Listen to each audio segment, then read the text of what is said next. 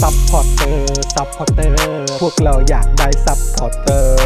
ซัพพอร์เตอร์ ซัพพอร์เตอร์ พวกเราอยากได้ซัพพอร์เตอร์ ไม่มีเงินก็ไม่เป็นไร แต่ถ้ามีเงิ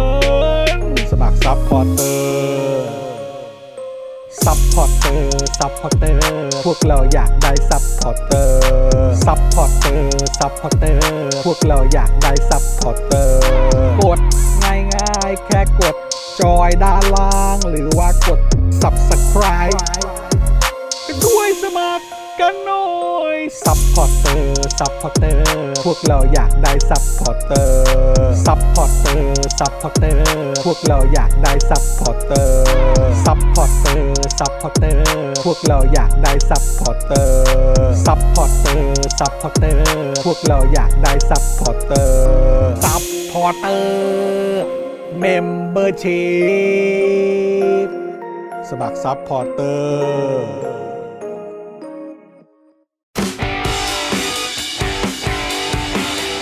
Daily t o p i c กกับจอห์นวินยู สวัสดีครับ คุณผู้ชมครับ ต้อนรับทุกท่านนะครับ เข้าสู่ Daily Topics นะครับ ประจำวันที่ 28 พฤศจิกายน 2565 นะครับ อยู่กับผม จอห์นวินยูนะครับ แล้วก็แน่นอนครับ วันนี้อยู่กับคุณปาล์มด้วย สวัสดีครับคุณผู้ชมที่รักทุกท่านครับ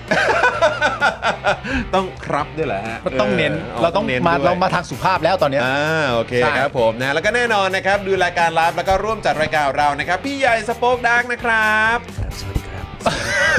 สวัสดีครับ สวัสดีครับ สวัสดีครับ ฟังฟังจากเสียงแล้วรู้ได้เลยว่ามีเหตุผลเดียวฮะ ฮะ ดูบอลดึกฮะ ดูบอลดึกฮะครับผมตื่นเช้าด้วยเพราะวันนี้มาคุม Daily Topic Exclusive ว่าสนุกมากตอนเมื่อเช้า อ่า น้ำให้ลูกก่อน ตื่นมาอาบน้ำให้ลูกก่อนด้วย โอ้โหนะครับ ก็ขอบคุณพี่ใหญ่ด้วยนะครับ สวัสดีพี่ใหญ่นะครับคผม รับ แล้วก็สวัสดีคุณผู้ชมทุกท่านด้วยนะครับ ครับผมแล้วก็วันนี้จริงเอ่อมีอีกหนึ่งท่านอยู่ในสตูดิโอของเราด้วย ถูกต้อง ณ ครับ แมทนะครับ คุณแมทนะครับเอ้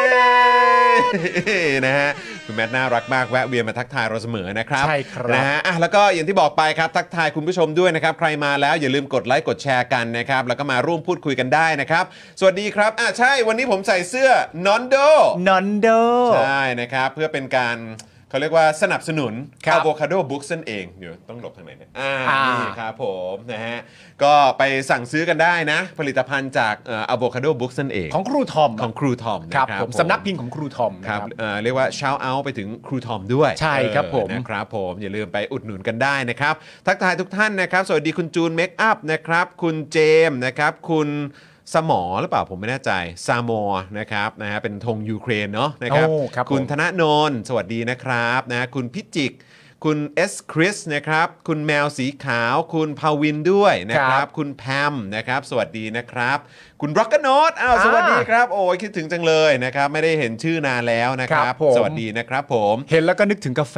กาแฟครับผม กาแฟอร่อยเสมอเลยนะครับ สวัสดีคุณพลอยรุ้งด้วยนะครับ วันนี้ผมเจอคุณพลอยรุ้งด้วยนะ อ้าวเหรอ ที่สถานที่แห่งหนึ่ง ฮะไปเจอที่คอนเสิร์ตค็อกเทลแน่เลย ไม่ใช่ไม่ใช่ อ้าวไม่ใช่เหรอฮะ อีกที่หนึ่งอีก าว ที่ อีกที่ห หนึ่ นึ่ง ง ด้วย อีกที่หนึ่ง โอเค ครับผม ครับผมนะฮะสวัสดีคุณสไตรเกอร์ด้วยนะครับนะฮะคุณสไตรเกอร์รู้สึกว่าจะแวะเวียนมาตอนช่วงเช้าด้วย ครับ นะครับคุณสมบัติสิริสวัสดีนะครับ คุณคามูด้วยนะครับ สวัสดีนะครับ ครับ นะฮะอ่ะโอเคนะครับ ก็คุณผู้ชมครับใครมาแล้ว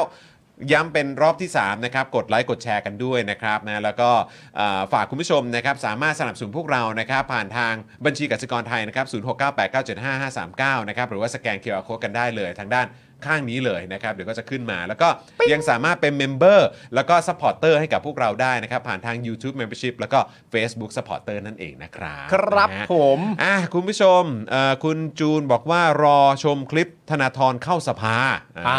โอเค ใช่ใช่ใช่ นะครับ ใช่ใช่ใช่ พูดถึงคุณธนาธรแล้วงั้นก็ต้องบอกด้วยนะครับว่า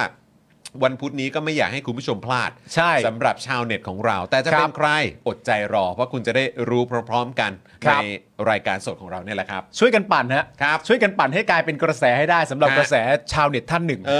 อ ใช่อืม ตอนนี้ก็ชาวเน็ตท่านหนึ่งกันใหญ่เลยฮะใน ครั ท บ วิตเตอร์ นะฮะคุณบอลหรือเปล่าฮะ สวัสดีนะครับ บอกว่าเพิ่งย้อนฟังอาจารย์วินัยจบ อ่า โอเคเลยนะครับ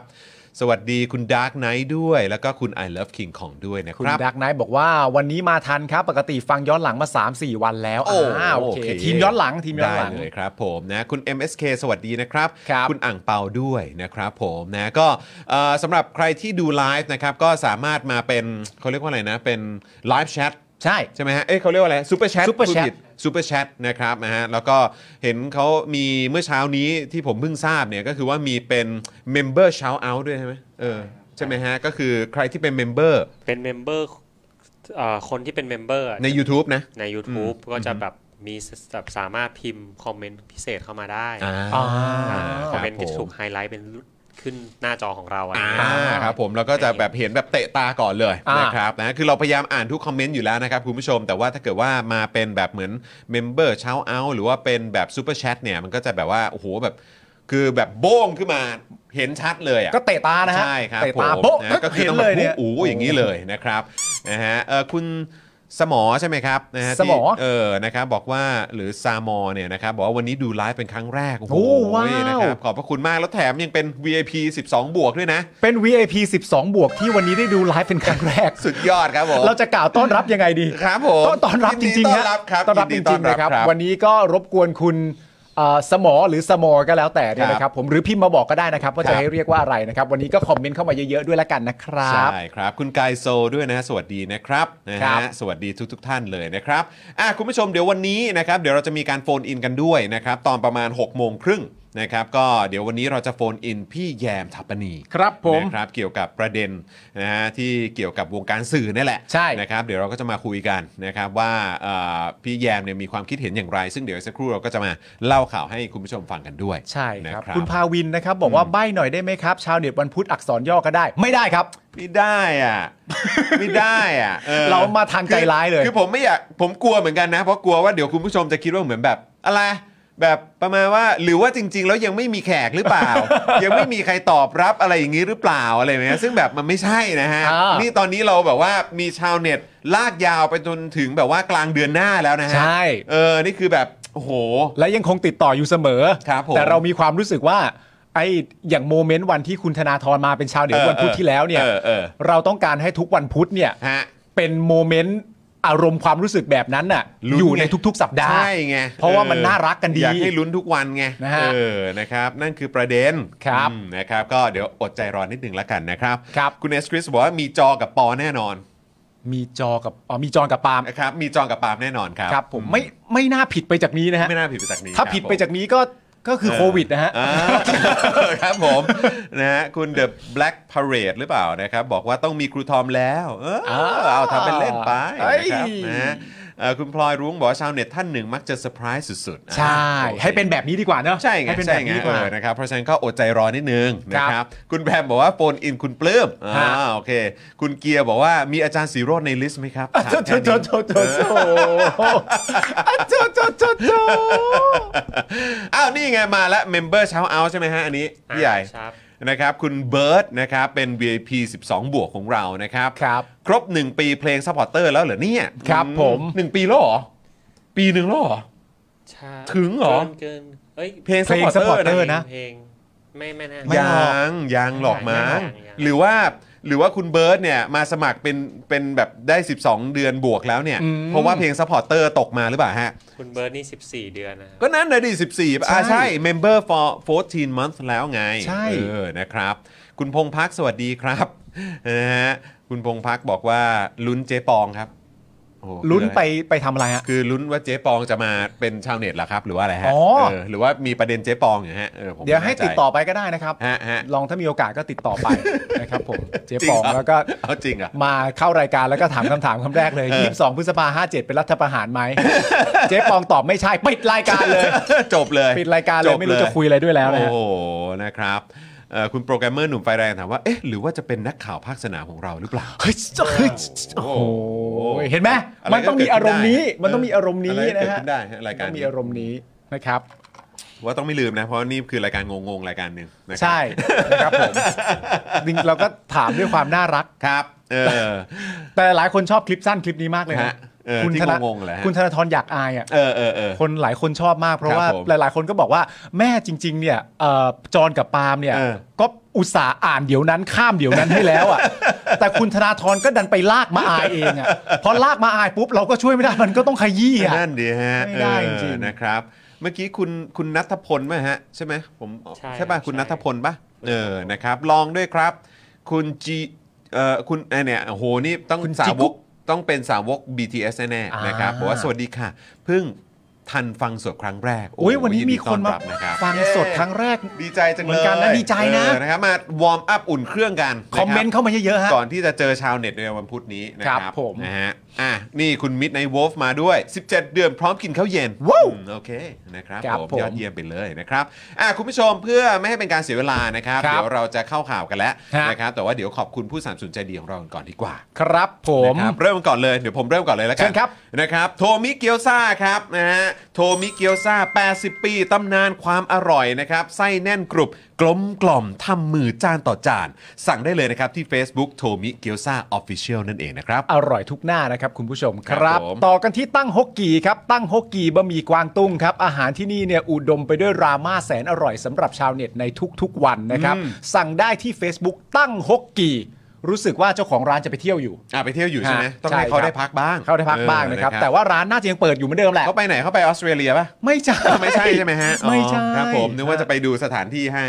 เออนะครับอ่ะต่อด้วย The Meat Pan ครับ สวรรค์ชั้น 7 ของสายเนื้อ oh yes นะค ครั รับบ ผม มีโปรมาใหม่ด้วยนะครับ ในช่วง 5 โมงเย็นจนถึง 1 ทุ่มนะครับ ถ้าเกิดสั่งเบอร์เกอร์นะครับ แถมฟรีนะครับ เครื่องดื่ม 1 แก้วครับ แล้วก็โค้ดอตอหอนะครับ ก็ยังสามารถใช้ลดค่าอาหารได้ถึง 10%เหมือนเดิมนะค ครั รับ บ เพิ่มเติมนะครับก็คือถ้ายอดสั่งครบ 1,000 บาทนะครับแถมพานาคอตต้าฟรีไปเลยนะครับ1จานครับ สั่งได้เลยแล้วก็เข้าไปดูรายละเอียดกันได้นะครับ ที่ Facebook The Meat Pan นั่นเองนะครับ ใช่แล้วครับ ต่อกันที่น้ำว้าพาวเดอร์นะครับผงกล้วยน้ำว้าดิบออร์แกนิกตราน้ำว้านะครับบรรเทาอาการกรดไหลย้อนอย่างได้ผลครับ พร้อมเสริมพรีไบโอติกนะครับให้จุลินทรีย์ที่ดีในลำไส้นะครับ เพื่อภูมิคุ้มกันร่างกายที่ดี สั่งได้ที่ Facebook น้ำว้าพาวเดอร์ ผมหมดแล้วนะถึงหมดจริง ๆ แล้วนะ งั้นคุณต้องสั่งแล้วแหละ ต้องสั่งแล้วนะครับ ผมต้องสั่งแล้วครับนะฮะอย่าให้อย่าให้ขาดตอน อย่าให้ขาดตอนะครับน้ำว้าพาวเดอร์ครับ ครับผมนะฮะเออโทษนะฮะเออพอดีคุณพัชรพลบอกว่าฟังสดครั้งแรกในรอบหลายเดือนเหมือนกันครับ เฮ้ย อ่ายินดีต้อนรับกลับมา ต้อนรับ นะครับ อย่าลืมครับ ผม ช่วยกันคอมเมนต์เยอะๆนะครับ นะ ผ ฮะ มเราชอบพูดคุยฮะ ครับคุณ 99 นะครับ บอกว่าชอบจังหวะคุณธนาธรอาย เห็นและขำ นะครับ คุณคามูบอกว่าดูธนาธรเขินงูหลายรอบมาก นะฮะคุณฟ้าเปลี่ยนสีดูจากเยอรมัน อ่า นะ โอเคครับ นะฮะอ่ะต่อด้วย XP Pen ครับเมาส์ปากการะดับโปร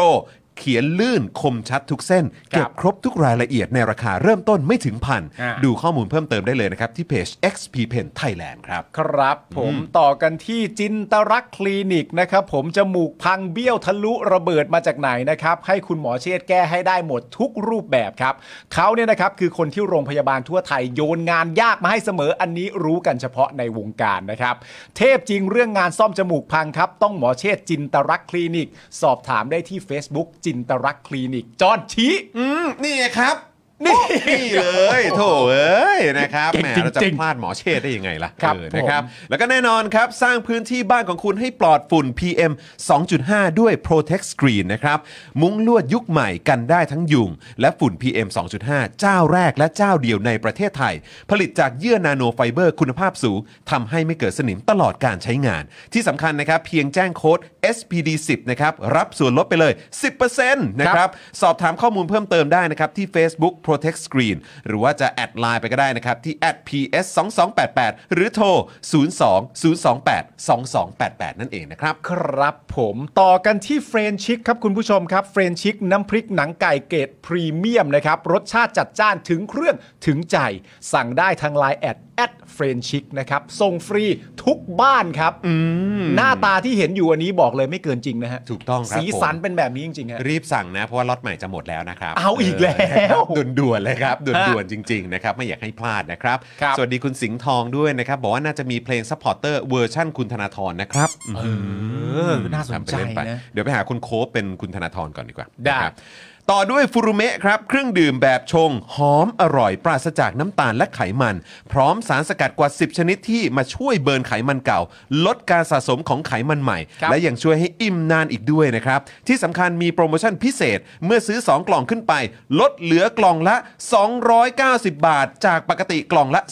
350 บาทครับ ครับ ยิ่งไปกว่านั้นนะครับ ถ้าเกิดซื้อ 4 กล่องแถมเพิ่มไปเลยครับ แก้วเช็ค 1 ใบ มี 3 สีให้เลือกด้วยนะครับ สั่งได้เลยนะครับที่ Facebook f u r u m e Thailand หรือว่า แอดไลน์กันไปได้ที่ f u r u m e Thailand นั่นเอง ใช่ครับ นี่ ผม นะครับผ ปิ๊งมปิ๊งปิ๊งปิ๊งสวยนะ เป๊ะเป๊ะ สวย เป๊ะสาม นะ ร ครั ส บ ชาตินะ ใช่แล้ว โกโก้มัทฉะแล้วก็กาแฟครับ ถูกต้องครับ คุณจอนี่กาแฟแน่ๆอยู่ กา ล้ว แฟแน่นอนครับ ผมก็ อร่อย น่าจะ มาก เป็นมัทฉะนะฮะ โก คุณ โก้ก็โดนใจครับ โกโก้ก็อร่อย ใช่ นะครับ ครับ ผม ผม ต่อกันที่ฮานาทาบะครับคุณผู้ชมครับฮานาทาบะกระดาษชำระละลายน้ำได้จากญี่ปุ่นนะครับ เทพสุดๆ ทิ้งลงโถสุขภัณฑ์ได้เลยครับ ไม่อุดตัน แถมตัวแกนม้วนเนี่ยนะครับ มีกลิ่นหอม ช่วยดับกลิ่นห้องน้ำได้อีกต่างหากนะครับ คุณผู้ชมครับ สนใจสั่งได้เลยนะครับฮานาทาบะนะครับ ใช่ครับ นี่คุณพัชรพลพิมพ์มาบอกว่าลองกินฟูรุเมะมา 1 เดือนกว่า นอกจากคุมน้ำหนักแล้วรู้สึกว่าผิวดีขึ้นด้วย โอ้ยยอดเยี่ยมไปเลย ดีจริงๆ นะครับ เลย เออนะก็มันมันก็เป็นเหมือนการแบบเหมือนเขาเรียกว่าอะไรอ่ะเหมือนปรับอะไรต่างๆ ในร่างกาย ถู นะ กต้อง เออผมว่ามันก็จะสะท้อนออกมาเอ่อเรื่องของสุขภาพของเราในหลาย ๆ ด้านด้วย ใช่ครับ นะค แล้ รั ว บ นะตอนนี้ถึงช่วงอายุหนึ่งก็คือเอ่อร่างกายดีนี่ก็สวรรค์ชัดๆเลย ใช่ รู้สึกดีจริงๆ แล้วการ นะฮะ เบิร์นการเผาผลาญอะไรต่างๆนะครับ ใช่ หรือว่า ครับ การขับทงขับถ่ายอะไรต่างๆมั ใช่ นก็นะครับมันก็เปลี่ยนไปตามวัยนะครับ ใช่ครับ นะมีคนมาช่วยมีตัวช่วยมันก็ดีอยู่แล้วนะครับ พี่ใหญ่ขอดูข้างบนหน่อยนะครับ มีคนเหมือนมารีวิว XP Pen ขอดูห หุ้ย น่อย จริง ได้ไหม เปล่านะฮะสวัสดีคุณราหูด้วยนะครับ แล้วก็คุณเรดด้วยนะครับ ครั เอ่ บ อเรื่องขึ้นนิดนึงปุ๊บบ น ปุ๊บบ น ปุ๊บปุ๊บปุ๊บอืมนะฮะ นี่นี่นี่ อ่ะนี่นี่ สิบ นี่ สิบเนี่ยฮะ อยู่ไหน ดู นะ สิ ต้องเลื่อนเมื่อกี้เลยเลยเลยเลยอ่านี่ไงสิบสิบที่ผ่านมาซัด XP Pen ไปครับ มารีวิวว่าใช้ดีมากนะ ได้ ครับ รู้จักจากรายการนี้เลย โอ้ย ยเจ๋วจังเลย ขอบคุณนะครับ ขอบคุณครับ นะฮะคุณมอสลิปพลีสนะครับ เหมาะ ครับ ขอนอนต่อหน่อย ครับผม ขอนอนต่อหน่อพัยกผ่อนให้เพียงพอนะค ค รั รั บบ ผม นะฮะฝากด้วยละกันนะครับอ่ะก่อนที่จะไปเข้าข่าวกัน ขออัปเดตอีกอ๋อมีอีก ใช่ นี่ด้วยนะครับสำหรับเอ่อคลิปขายคอร์ส ฮะ แก้ปัญหา reach ลดนะครับใน Facebook นั่นเอง อันนี้ ครับ คืออยากจะเอามาอัปเดตกัน ครับ นะ ผม นะฮะก็คือคอร์สการแก้ปัญหา reach ลดใน Facebook นะครับแล้วก็การวิเคราะห์พฤติกรรมนะครับของโซเชียลมีเดียแพลตฟอร์มโดยพ่อหมอ Spoke Dark นั่นเองนะครับคอร์สที่ทุกคนควรได้รู้ โดยเฉพาะผู้ที่สนใจศึกษาด้านการตลาดออนไลน์นะครับคอร์สราคา 2,999 บาทนะครับประกอบด้วยคลิป 30 นาทีสั้น ๆ สบายๆ ไม่ต้องเสียเวลาเยอะนะครับ แล้วก็ PDF ไฟล์ 11 หน้านั่นเองนะครับ ซึ่งอันนี้ก็สะดวกแล้วก็อ่านแป๊บเดียวคุณเก็ตเลยนะครับ ครับ สั่งซื้อได้เลยนะครับที่ Facebook Page นะครับคอร์สแก้ปัญหาของพ่อหมอนั่นเองนะครับ ผม นะอันนี้พ่อหมอตอบแชทเองด้วยนะครับผม อ่ะ นะฮะเพราะฉะนั้นวันนี้มีคลิปมาใช่ไหมครับนะฮะเชิญครับพี่ใหญ่ครับนะ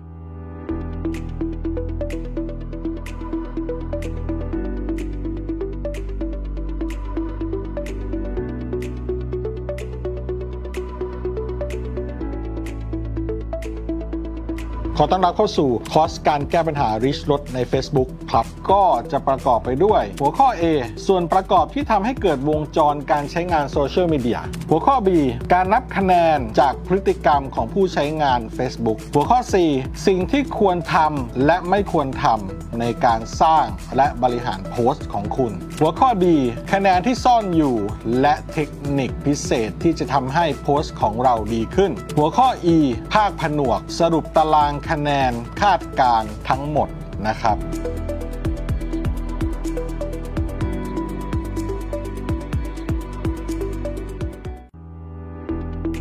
อ่านะ นะครับ ก็ไปติดตามกันได้นะครับเพราะหมอของเรานี่โอ้โหเขาเรียกว่ามาพร้อมกับคอร์สนี้ที่เป็นประโยชน์ ใช่ นะครับกับเขาเรียกว่าคนที่ทำคอนเทนต์ออนไลน์นะครับบนโซเชียลมีเดียแพลตฟอร์มต่างๆนะครับรวมถึงคนที่ทำแบบเหมือนธุรกิจ ใช่ นะฮะ แล้ว บนโซเชียลมีเดียด้วยนะค ครั รับบ นะอันนี่ก็จะช่วยได้เยอะมากๆเลยนะครับหลายคนบ่นจริง ๆ ว่า โอ้โหริชมีปัญหา อืม ยิงองค์ยิงแอดอะไรต่างๆทำไมมันแพงเหลือเกิน ใช่ นะครับ เนี่ยให้พ่อหมอมาช่วยดีกว่า พ่อหมอเขาเขาเรียกว่าไปค้นพบนะครับเขาเรียกว่าวิธีการที่จะมาช่วยให้คุณเนี่ยโอ้โหแบบสบายมากยิ่งขึ้น ครับ นะ ผมด้วยราคา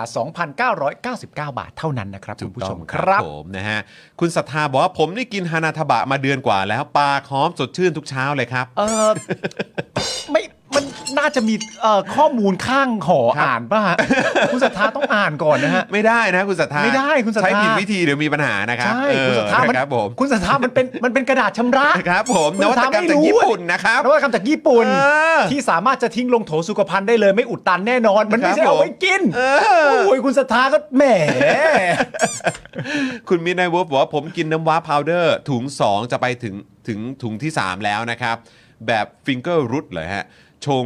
อ๋อ โอเค ชงร้อนใส่น้ำพึ่งมะนาวสด กลิ่นกระชายขาวหอมอร่อยมากครับ ดื่มง่ายรอเปิดถุง 3 ชงดื่มวันละครั้งชิวๆ อันนี้ผม โโห จด นี่เป็น นะ สูตรนะ น้ำผึ้ง เป็สูตรนะ ใส่น้ำผึ้งมะนาวสด อ่า ฮันนี่ อ่า เลมอน อ๋อโอเค ฮันนี่เลมอน โอเค แล้วก็น้ำอุ่น โอ้ เฮ้ย สุดยอด โอเค สุดยอด เอาขอบคุณครับ คุณมินไดบูฟครับ ยอดเยี่ยมครับ ขอบพระคุณครับ เนี่ยฮะมันต้องมาแชร์กันแบบนี้ครับ นั่นสิครับผม นะฮะ คุณเอสคริสบอกว่ามีบริการที่ปรึกษาการตลาดแล้ว ถูกต้องครับผ อ่ามใช่แล้ว นะฮะคุณสวัสดิ์ ไม่ใช่ ไม่ได้นะฮะเออต้องเอาไปใช้ถูกวิธีนะครับ แล้วก็แน่นอนขอบคุณคุณสรัญญาด้วยนะครับนะฮะมาเป็นซูเปอร์แชทของเรา ครับ นะครับห้าอันนี้คืออะไรอะ ห้าปอนด์ ห้าห้ายูโรปะยูโรนะ อันนี้น่าจะยูโรนะครับ โอ้ยขอบคุณนะครับ ขอบพระคุณครับ ขอบคุณนะครับ ผมนะฮะ เราถามแมทไหมล่ะ อะไรนะฮะ เราถามแมทไหม อันนี้ผมว่ายูโร ยูโร อันนี้ อ่ะ ยูโร ยูโร ครับยูโรครับ ยูโร เอ อ่ะ อนะฮะเอ่ออะไรนะครับ character lifting somewhere saying keep it up อ๋อครับผมอ๋อเป็นเป็นรูปเออเขาเรียกว่าอะไรมีเป็นแบบเหมือนเป็นจิฟ อ๋อ ใช่ไหม อ๋อตัวนี้ เสติกเกอร์ขึ้นมา อ่าน นะครับพ่อหมอยังไปเอกตันยูอยู่บ้างไหมครับ อยากทราบว่าไปวันไหนครับ คุณศรัทธาถามมา อ๋อคือคอมเมดี้คลับใช่ไหม คอมเมดี้คลับ น่าจะไปอยู่เรื่อยๆนะ เดี๋ยวถามมาให้ดีกว่า อ่เดี๋ยวถาม มาให้ดีกว่า เย นะ ถ ครับ มคุณผู้ชมนะครับอ่ะคุณผู้ชมเอ่อเรามาเริ่มต้นกันที่ประเด็นของนักกิจกรรมที่ถูกดำเนินคดีทางการเมืองก่อนดีกว่า ครับผม แล้วก็เดี๋ยวสักครู่นะครับเราก็จะกลับมานะครับพร้อมกับข่าวแรกที่เดี๋ยวเราจะมีการโฟนอินกัน ครับ นะครับนะก็คือเอ่อประเด็นของคุณเทพชัยหย่อง ครับ นะครับลาออกจากผออาวุโสนะครับของไทย PBS จากประเด็นข่าวปลากุเหลาเอเปกนะครับด้านคุณถัปปนีนะครับโพสต์หยุดปิดปากสื่อด้วย ครับ นะ ผม ครับซึ่งประเด็นนี้เนี่ยนะครับก็เป็นประเด็นที่เอ่อเราจะโฟนอินกับพี่แยมวันนี้นี่แหละ ฮะ นะครับก็เดี๋ยวเราจะมาติดตามรายละเอียดของข่าวกันก่อน ครับ นะครับแล้วก็เดี๋ยวค่อยโฟนอินพี่แยมกัน ครับ นะ ผม นะฮะเอ่อเมื่อวานอาจารย์ศิโรจน์ไปโคราชด้วยครับพี่จอน ใช่ อ๋อครับผม ล่าสุดก็มีคุณผู้ชมท่านหนึ่งแท็กผมมาใน Twitter อืม เป็นอาจารย์สิโรจน์เนี่ยไปร่วมรายการกับรายการอีกรายการหนึ่ง อ๋อเหรอฮะ แล้วคุณผู้ชมก็แท็กมาแล้วก็บอกว่า โอ้ย โดนตัดหน้าไป ซะแล้ว ผมก็ได้แต่โพสต์กลับไปว่าแขนแขนมากแขน แขนแขนมากแขนมากแข แข น น มาก แขนมาก นะฮะเอ่อปลากุเลาทำพิษเออ กุเลา fish เออ นะครับ กุเลาฟิชนะครับ ได้สูตรใหม่เฉยน้ำร้อนเดือดเบาๆ ใช่ใช่ใช่ บวก ใช่ น้ำผึ้งแล้วก็มะนาว ใช่ เอา คบ เอาจริง ผม ฟังดูน่ากินด้วย ขอบพระคุณ วิ มากๆเลยครับ วิร์กมากครับผมนะฮะอ่ะเรามาอัปเดตนะครับอ่ากรณีของนักกิจกรรมที่ถูกดำเนินคดีกันก่อนดีกว่านะครับ ครับ นะฮะศูนย์ทนายความเพื่อสิทธิมนุษยชนนะครับรายงานว่าหลังจากเมื่อวันศุกร์ที่ผ่านมา คุณจิรัชยาสกุลทองนะครับหรือว่าคุณจินนี่ อายุ 54 ปี ครับ ถูกเจ้าหน้าที่ตำรวจนอกเครื่องแบบจากสอนอยานาวารวม 8 นายครับ ครับ 8นายเลยนะครับ ครับ เข้าจับกลุ่มโดยแสดงหมายจับในข้อหา ดูหมิ่นศาลหรือผู้พิพากษาในการพิจารณาหรือพิพากษาคดีครับ ครับ อันี้คือท่านเดียวนะครับ ฮะ คุณจิรัชยาหรือว่าคุณจินนี่ ท่านเดียวเลยนะครับ อายุ 54 เนี่ยฮะ สุภาพสตรีอายุ 54 ปีนะครับ ครับ แต่ว่ามีตำรวจนอกเครื่องแบบจากสอนอยานาวารวม 8 นายนะครับ เข้าจับกลุ่มนะครับนะฮะแล้วก็เอ่อที่เอ่อเป็นข้อหาหมิ่นประมาทโดยการโฆษณา ครับ และใช้เครื่องขยายเสียงโดยไม่ได้รับอนุญาตจากเหตุปราศัย วิจารณ์การทำงานของศาลเพื่อเรียกร้องสิทธิ์การประกันตัว ของคุณชินวัตรจันทร์กระจ่างที่ถูกคุมขังในคดีม .112 นั่นเองนะครับ ครับ ในเวลาต่อมาครับทนายความได้ยื่นคำร้องขอปล่อยตัวชั่วคราวคุณจินนี่ โดยวางเงินสดจำนวน 70,000 บาทนะครับจากกองทุนราษฎรประสงค์ เป็นหลักประกันครับ ครับ แต่ศาลเนี่ยมีคำสั่งไม่อนุญาตให้ปล่อยตัวชั่วคราว โดยให้เหตุผลว่าผู้ต้องหากล่าวข้อความดูหมิ่นเหยียดหยาม ใส่ร้ายศาลและผู้พิพากษา ด้วยถ้อยคำหยาบคายไม่เป็นจริง เพื่อประสงค์กดดันการพิจารณาของศาลต้องการใช้กฎหมู่อยู่เหนือกฎหมายครับ หากปล่อยตัวเกรงจะก่ออันตรายและหลบหนีครับ ลงนามโดยภัยบูลย์ทองน่วมนะครับภัยบูลย์ทองน่วม ครับ รองอธิบดีผู้พิพากษาศาลอาญากรุงเทพใต้ครับ ชื่อไพบูลย์ทองน่วมเหรอครับ ครับผม ตำแหน่งคืออะไรนะ รองอธิบดี อ่าผู้พิพากษาศาลอาญากรุงเทพใต้นะครับภัยบูลย์ทองน่วมนั่นเอง ไพบูลย์ทองน่วมนะ ครับ อืม ขณะที่ปัจจุบันนะครับยังคงมีผู้ถูกคุมขังระหว่างการพิจารณาคดีทางการเมืองจำนวน 10 รายนะครับแบ่งเป็นคดีมาตรา 112จำนวน 1 ราย คดีชุมนุมบริเวณแยกดินแดง จำนวน 5 ราย และคดีการเมืองอื่น ๆ อีก 4 รายด้วยกันนะครับ ครับ นอกจากนี้นะครับศูนย์ทนายก็ได้รายงานนะครับว่าสารอาญานัดไต่สวนถอนประกันใบปอทะลุหวัง จากคดีม .112 ในวันที่ 15 ธันวาคมนี้ พร้อมกับคุณเกตโสพลนะครับ ครับ เบื้องต้นทราบว่ามาจากเหตุการณ์นะครับการร่วมชุมนุม ช่วงคัดค้านการประชุมเอเปกนะครับเมื่อวันที่ 17 แล้วก็ 19 พฤศจิกายนที่ผ่านมา ครับผม โดยช่วงที่ผ่านเอ่อช่วงบ่ายที่ผ่านมาเนี่ยนะครับมีรายงานว่าสารแขวงดุสิตนะครับพิพากษายกฟ้อง ข้อหาฝ่าฝืนพรกฉุกเฉิน และไม่ปฏิบัติตามเงื่อนไข เจ้าพนักงานชุมนุมสาธารณะนะครับต่อนักกิจกรรม 6 รายด้วยกันครับ จากการร่วมกิจกรรมเสกคาถาผู้พิทักษ์ปกป้องประชาธิปไตย หรือม็อบแฮร์รี่พอตเตอร์นะครับบริเวณอนุสาวรีย์ประชาธิปไตยเมื่อวันที่ 3 สิงหาคมปี 63นะครับ ครับ นะฮะเอ่อได้แก่คุณลูกตาลสุวรรณา ตาลเหล็ก คุณลูกเกดชนทิชาแจ้งเร็ว คุณไมายพัสราวลี ธนกิจวิบูลย์ผล ครับ คุณชาติชายแก่ดำ คุณนรงค์ดวงแก้ว คุณชูเวศเดชดิทรักษ์นะฮะแต่ให้ลงโทษฐานใช้เครื่องขยายเสียงโดยไม่ได้รับอนุญาต ปรับทั้ง 6 คนนะครับ คนละ 200 บาทครับ ครับไทยแลนด์ปุ้นปุ้นไทยแลนด์ปุ้นปุ้นเดี๋ยวไปเชียร์ไทยในบอลโลกต่อได้ นะครับ สิ่งที่ผมสงสัยนะครับ ย้อนกลับมาประเด็นของคุณจินนี่เนี่ยนะครับ ก็คือว่าศาลเนี่ยมีคำสั่งไม่อนุญาตให้ปล่อยตัวชั่วคราว อืม โดยสารให้เหตุผลว่าผู้ต้องหากล่าวข้อความดูหมิ่นเหยียดหยามใส่ร้ายสารและผู้พิพากษาด้วยถ้อยคำหยาบคายไม่เป็นจริง ผมสงสัยว่า แล้วทำไมไม่ได้รับการประกันตัวครับ คือผมผมสงสัยและแปลกใจตั้งแต่การมีเจ้าหน้าที่ตำรวจ อืม นอกเครื่องแบบ อืม ถึง 8 คน อืม นะฮะไปเข้าจับกลุ่ม อืม แล้วก็แสดงหมายจับกับคุณจินนี่ ครับ เขาก็จะใช้คำพูดในการอธิบายเราว่าเอ่อตัวเขาที่เป็นผู้เข้าไปจับกลุ่มทั้ง 8 รายเนี่ยไม่แน่ใจว่าตัวคุณจินนี่เนี่ยอยู่กับใคร บ้าง หรืออยู่กันกี่คน ก็คงอันตรายมากมั้งครับ อันตราย กับคดีที่ว่าข้อหามีอะไรบ้างนะฮะ ดูหมิ่นศาลหรือผู้พิพากษาในการพิจารณาหรือพิพากษาคดี หมิ่นประมาทโดยการโฆษณาและใช้เครื่องขยายเสียงโดยไม่รับอนุญาตครับ ต้องใช้ตำรวจถึง 8 นาย ดูเป็นคนอันตรายนะฮะดู อัน เป็ ต ค รายมาก อันตราย อันตราย ะคบ มากครับผม อันตรายมาก และอย่างไรก็ ไม่แล้วคือผมก็ยังคงนึกย้อนกลับไปอีกอยู่ดีนะ ผมก็ต้องขอโทษที่แบบว่าเป็นแบบคนชอบเออพูดถึงอดีตเยอะเหลือเกิน คือผมก็ย้ำอีกครั้งครับ อืม ไอ้วันที่มีกบฏทำรัฐประหารเนี่ย อ่า ตำรวจอะหายไปไหนกันหมด เออ คือถ้าเกิดว่าสามารถไปจับสุภาพสตรีวัย 54 ปี อืม ที่เขาวิพากษ์วิจารณ์ คือใช้พิมพ์แสดงความเห็นใช้ถ้อยคำพูดหรืออะไรก็ตาม ที่ไม่ได้ไม่ได้เป็นการใช้กำลังหรือว่าไม่ได้ ใช่ เข้าใจว่าล้มล้างการปกครองอะไรอะ่ะ ใช่ คือต้องใช้เจ้าหน้าที่ถึง 8 คนน่ะนอกเครื่องแบบด้วยนะ คือต้อง อืม ไปแบบผมก็ไม่รู้ว่ายังไง เพื่อไปจับกลุ่มอ่ะ อืม แต่คือไอ้วันที่มันมีมีเรื่อง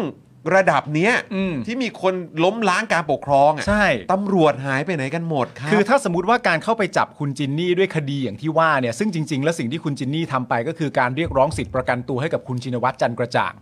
ที่คุณชินวัตรจันทร์กระจ่างถูกขังอยู่ในคดีม .112 เนี่ยนะฮะเอ่อแล้วตำรวจสามารถสละไปได้ถึง 8 คนน่ะงั้นเราขอสักแค่ 2 3 คนได้ไหมวันที่เขานั่งโต๊ะแถลงว่ากูจะยึดอำนาจพวกมึงแล้วอย่างเงี้ยขอแค่2 3คนไปจับอย่างเงี้ยน่าจะสละไปให้ได้นะ นั่นน่ะคือผม แต่ว่าตำรวจก็นั่งอยู่ด้วยนะ ก็รู้ว่ามีตำรวจ เออ นั่งอยู่ด้วย คือจริง ๆ ก็ก็คงต้องจับตำรวจคนนั้นด้วยแหละ ก็ใช่อะ ใช่ไหมล่ะเอ เอ อ อ แต่ว่าก็คือแบบ อันนี้เรายังไม่ได้พูดถึงการพิพากษาของศาลหรืออะไรก็ตามนะครับ ที่เกี่ยวกับประเด็นของคุณจินนี่นะฮะแต่ก็คือออันนี้เรากำลังพูดถึงการการใช้ทรัพยากรของสำนักงานตำรวจแห่งชาติอะ ครับ แบบเนี้ย อืม เราก็ จะให้จะให้มองประเทศนี้ยังไงอะเนอะ ครับ เออนะครับ ประเด็นที่ไม่ให้ปล่อยของศาลเนี่ยบอกว่าหากปล่อยตัวเกรงจะก่ออันตรายด้วยนะ ก็น่ารักครับ เออ ส่วน 8 9 ปีที่ผ่านมานะครับ คุณผู้ชม อันตรายครับ ใช่ครับผม นะฮะ อ่ะเอ่อเดี๋ยวเราจะไปกันที่ประเด็นเออของไทย PBS กันดีกว่า ครักับบปลากุเลา ปลากุเลา อ่ะ ปลากุเลาตากใบ อันนี้ค่อนข้างยาวเดี๋ยวเราช่วยกัน ใช่ครับ เา ผม ช่วยกัน มาเดี๋ยวผม ะคบ เริ่มก่อนนะครับ ได้ครับได้ครับคุณผู้ชม ประเด็นนี้นะครับก็คือประเด็นที่คุณเทพชัยหย่องนะครับ ผมลาออกจากผออาวุโสไทย PBS นะครับจากประเด็นข่าวปลากุเลาเอเปกด้านคุณถาปนีหรือว่าพี่แยมเนี่ยนะครับ โพสต์หยุดปิดปากสื่อครับ ครับนะฮะเออโทษนะฮะ คุณลีมา นะครับ คุณลีเป็น member for 25 months แล้ว บอกว่าตอนนี้ผมว่าอันตรายทั้งโลกครับ ไม่ใช่แค่ไทย ผมไม่ไหวแล้ว ตอนนี้ขอสนับสนุนขั้นต่ำสุด นะฮะ รอวันตัวเองดีขึ้น แล้วค่อยกลับมาสนับสนุนเยอะๆ เหมือนเดิมนะครับ โอ้ไม่เป็นไร ได้รับ เลย ผล ครับ กระทบกันหมดจริงๆ ไม่เป็นไระ คบไม่เป็นไรเลย ยินดีครับ เข้าใจแล้วก็ยินดีคิดถึงคุณลีมากนะครับ ครับ นะ ผ ฮะ ม แล้วก็ทุกๆท่านด้วยนะครับผม ฮะ นะฮะอ่ะกลับมาที่ประเด็นนี้ครับ ครับผมคุณเทพชัยหย่องนะครับได้ลาออกจากตำแหน่งผู้อำนวยการอาวุโสของไทย PBS นะครับหลังจากเกิดประเด็นการนำเสนอข่าวปลากุเลาเค็มตากใบนะครับที่ใช้เสิร์ฟให้กับผู้นำต่างประเทศในการประชุมเอเปกขณะที่สภาประชาชนภาคใต้นะครับออกแถลงการเรียกร้องรัฐบาลตรวจสอบข้อเท็จจริง เรื่องการสั่งปลากุเลาตากใบครับเพื่อให้สังคมได้รู้ข้อเท็จจริง และบอร์ดไทย PBS ต้องทบทวนการแสดงความรับผิดชอบ โดยต้องรอผลการตรวจสอบเสร็จก่อนนะครับ โดยประเด็นนี้เนี่ยนะครับมันเกิดขึ้นหลังจากใกล้ที่ก่อนการประชุมเอเปกจะเริ่มเนี่ยนะครับ รัฐบาลเนี่ยประชาสัมพันธ์ว่าได้นำปลากุเลาเค็มตากใบของจังหวัดนาราธิวาสเนี่ยนะครับ มาใช้ปรุงอาหารในงานเลี้ยงผู้นำเอเปกแต่มีหน่วยงานของรัฐเนี่ยนะครับนำภาพวิสาหกิจชุมชนปลากุเลาเค็มในอีกจังหวัดหนึ่ง ก็คือไม่ใช่จังหวัดนราธิวาสนั่นเองนะครับ ไปประกอบข้อมูลปลากุเลาเค็มจากตากใบ ซึ่งมันคนละที่กันนะครับ จึงทำให้ผู้ประกอบการที่ตากใบเนี่ยนะครับ เห็นว่าเป็นข้อมูลที่คลาดเคลื่อน เมื่อคลาดเคลื่อนเนี่ยอาจจะทำให้เกิดผลกระทบต่อภาพลักษณ์ของผลิตภัณฑ์ชุมชนได้ เพราะเขาก็หวงแหนของเขาใช่ไหมล่ะ มันก็เป็นสินค้าแบบล้ำค่าของเขาอะนะฮะ ซึ่งในเวลาต่อมาครับทางไทย PBS เนี่ยได้ไปสัมภาษณ์ผู้ประกอบการที่ตากใบหลายรายนะครับ ย้ำว่าไปสัมภาษณ์หลายรายนะครับ ครับ ได้รับข้อมูลว่ารัฐบาลเนี่ยไม่ได้ซื้อปลากุเลาที่ร้าน ทางไทย PBS เนี่ยก็จึงได้นำเสนอข่าวนี้ ซึ่งถ้าเราได้ดูกันเนี่ยตอนที่นำเสนอข่าวเราก็จะเห็นกันเลยว่ามีการไปสัมภาษณ์เอ่อเจ้าของร้านมีการนำไปถึงสถานที่เก็บปลากุเลาเอ่อกรรมวิธีการทำอะไรต่างๆกันานะและไม่ใช่ร้านเดียวก็ไปสัมภาษณ์หลายๆร้านหลายเจ้าของเนี่ยนะ ครับ ต่อมาเนี่ยนะครับ คุณรัชดาธนาดิเรกครับ รองโฆษกรัฐบาลนะครับ ยืนยันว่าได้สั่งซื้อปลากุเลาเค็มตากใบจากร้านร้านหนึ่งครับ ชื่อว่าร้านป้าอ้วน ซึ่งร้านป้าอ้วนเนี่ยก็อยู่ที่ตากใบจริง ๆ นะครับ ไทย PBS เนี่ยนะครับจึงได้นำเสมอนำเสนอข้อมูลตามที่คุณรัชดาเนี่ยบอก โดยต่อมาเนี่ยร้านป้าอ้วนเนี่ยนะครับก็จึงชี้แจงฝากผ่าน Facebook ตัวเองนะครับว่า ก่อนหน้านี้เนี่ยนะครับมีเจ้าหน้าที่มาซื้อปลากุเลาเค็มจำนวน 1 ตัวครับ 1 ตัวครับ ซื้อไป 1 ตัวเพื่ออะไรเพื่อนำไปชิม ไปเทส นะครับ อะไปเทส ไปเทสนะครับไอหนึ่งตัวเนี่ยปลากุเลาเค็มตากใบนังนักใช่ไหมซื้อ 1 ตัวเอาไปชิมนะฮะ กระทั่งมีการสั่งซื้อผ่านออนไลน์ครับก็เนื่องจากว่าคงจะเป็นชิมและถูกใจนะครับผมซื้อผ่านออนไลน์ เนื่องจากว่ามีการซื้อเนี่ยนะครับวันละหลายหมื่นบาทในช่วง 2-3 วันที่ผ่านมาหลังจากมีกระแสข่าวเอเปกครับทำให้ทางร้านเนี่ยก็ไม่ทันได้ตรวจสอบ ซึ่งยืนยันว่าหน่วยงานภาครัฐ โดยตัวแทนเนี่ยนะครับได้สั่งผ่านระบบออนไลน์ไป จึงเกิดข้อผิดพลาดกันในกลุ่มผู้ค้าปลากุเลาเค็มตากใบ โดยในเวลาต่อมาครับไทย PBS เนี่ยก็ได้ถแถลงการขอโทษเรื่องการนำเสนอข่าวนี้ไปแล้วนะครับผม ข้อมูลเพิ่มเติมก็คือว่าร้านป้าอ้วนที่ว่าเนี่ยนะครับที่ถูกสั่งจากรัฐ 1 ร้านร้านเดียวเนี่ยนะฮะ ครับ มีการขายออนไลน์ทางอินบ็อกซ์ของเพจ และก็ Line ID อืม นะครับผม ครับ หลังจากเหตุการณ์เหล่านี้เกิดขึ้นนะครับ ล่าสุดครับ ทางไทย PBS นะครับได้ออกแถลงการณ์อีกครั้งนะครับ สรุปก็คือว่าไทย PBS เนี่ยนะครับขอแสดงความรับผิดชอบเพิ่มเติมอีก 3 อย่างนะครับผม ก็คือ 1. คุณเทพชัยหย่อง ผู้อำนวยการอาวุโสกลุ่มงานข่าวขอลาออกจากตำแหน่ง โดยจะมีผลตั้งแต่วันที่ 1 มกราคม 2566 นะครับ 2. ครับ ผู้อำนวยการสำนักข่าวและบรรณาธิการ บริหารด้านข่าวรายวันและข่าววิเคราะห์ ขอรับผิดชอบด้วยการตัดเงินเดือนตนเองร้อยละ10 เป็นเวลา 1 เดือน และข้อ 3 นะครับ ตั้งคณะกรรมการสอบสวนวินัย ผู้เกี่ยวข้องนะครับผม โดยนะฮะเมื่อวานนี้นะครับทางสภาประชาชนภาคใต้เนี่ยก็ได้ออกแถลงการเรียกร้อง ให้รัฐบาลต้องค้นหาข้อเท็จจริงกรณีปลากุเลาตากใบ ก่อนไทย PBS จะอ้างความรับผิดชอบนะโดยมีข้อเรียกร้อง 3 ข้อด้วยกันนะครับ ประกอบไปด้วย 1 ก็คือ รัฐบาลต้องตรวจสอบข้อเท็จจริง เรื่องการสั่งปลากุเลาตากใบ ที่จะต้องไปสืบค้นรายละเอียดในการสั่ง และการจัดการทั้งหมด จากหน่วยงานที่รับผิดชอบอย่างละเอียด เพื่อให้สังคมได้รู้ข้อเท็จจริงที่เกิดขึ้นนะครับ ผมมีความรู้สึกว่าเขาอาจจะมีความรู้สึกว่าเหมือนอารมณ์แบบไทย PBS มารับอะไรไปหรือเปล่าอะนึกออกก่อนการตรวจสอบอะนะฮะ อันที่ 2 ก็คือว่าคณะผู้บริหารไทย PBS นะครับ ต้องทบทวนการแสดงความรับผิดชอบที่ผ่านมา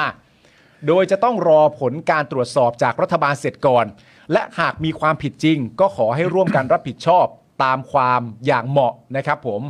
และก็ข้อ 3 ครับ สังคมเนี่ยจะต้องเปิดใจและเปิดกว้างต่อเรื่องนี้ โดยมีมูลเหตุและแรงจูงใจที่เป็นไปได้ว่าในเรื่องการหาประโยชน์จากการซื้อปลากุเลา ทั้งยังพบว่ามีความพยายามที่จะปัดความรับผิดชอบของคนบางกลุ่ม และบางหน่วยงาน เพื่อให้เขาพ้นข้อกล่าวหาในเรื่องนี้ด้วย อ่า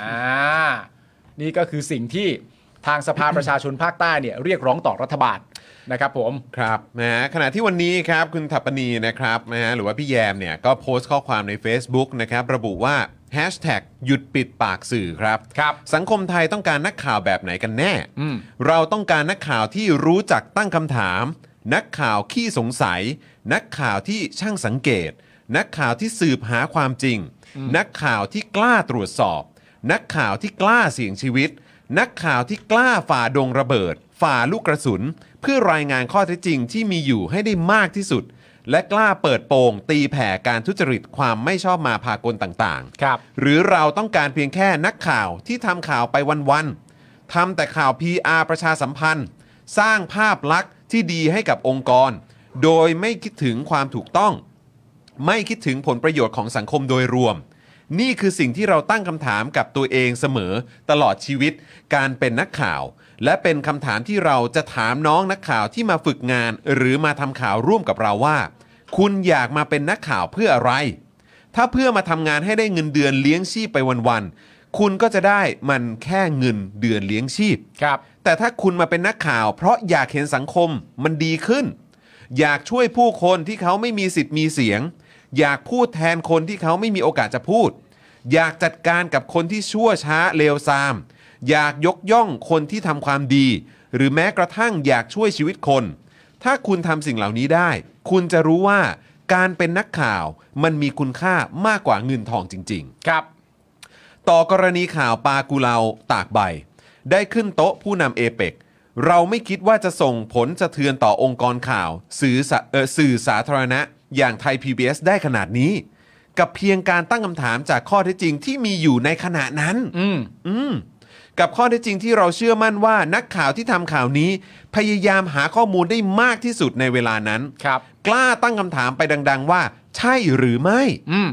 เราว่านี่ต่างหากที่ต้องชื่นชมในความกล้าตั้งคำถาม ซึ่งแน่นอนว่าต่อมาอาจมีคำตอบที่ต่างออกไป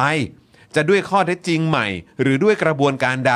แต่มันก็มาจากการตั้งคำถามนั้นไม่ใช่เหรออ ม หลายคนอาจคิดว่ามันอาจเป็นข่าวที่ผิดพลาด ไม่รอบด้าน ก็มีเหตุผลที่จะตั้งคำถามและตรวจสอบได้เช่นกัน แต่การยอมรับความผิดพลาดนั้น เสียก่อนที่จะมีการตรวจสอบข้อเท็จจริง เราจะมีหลักประกันอะไรว่า ผลการตรวจสอบที่จะออกมานั้น จะตรงกับข้อเท็จจริงด้วยหรือไม่ อืม เราไม่ได้ปฏิเสธการตรวจสอบหรือไม่รับผิดชอบ หากเกิดการผิดพลาดจริง แต่สำหรับเราหากเป็นเรา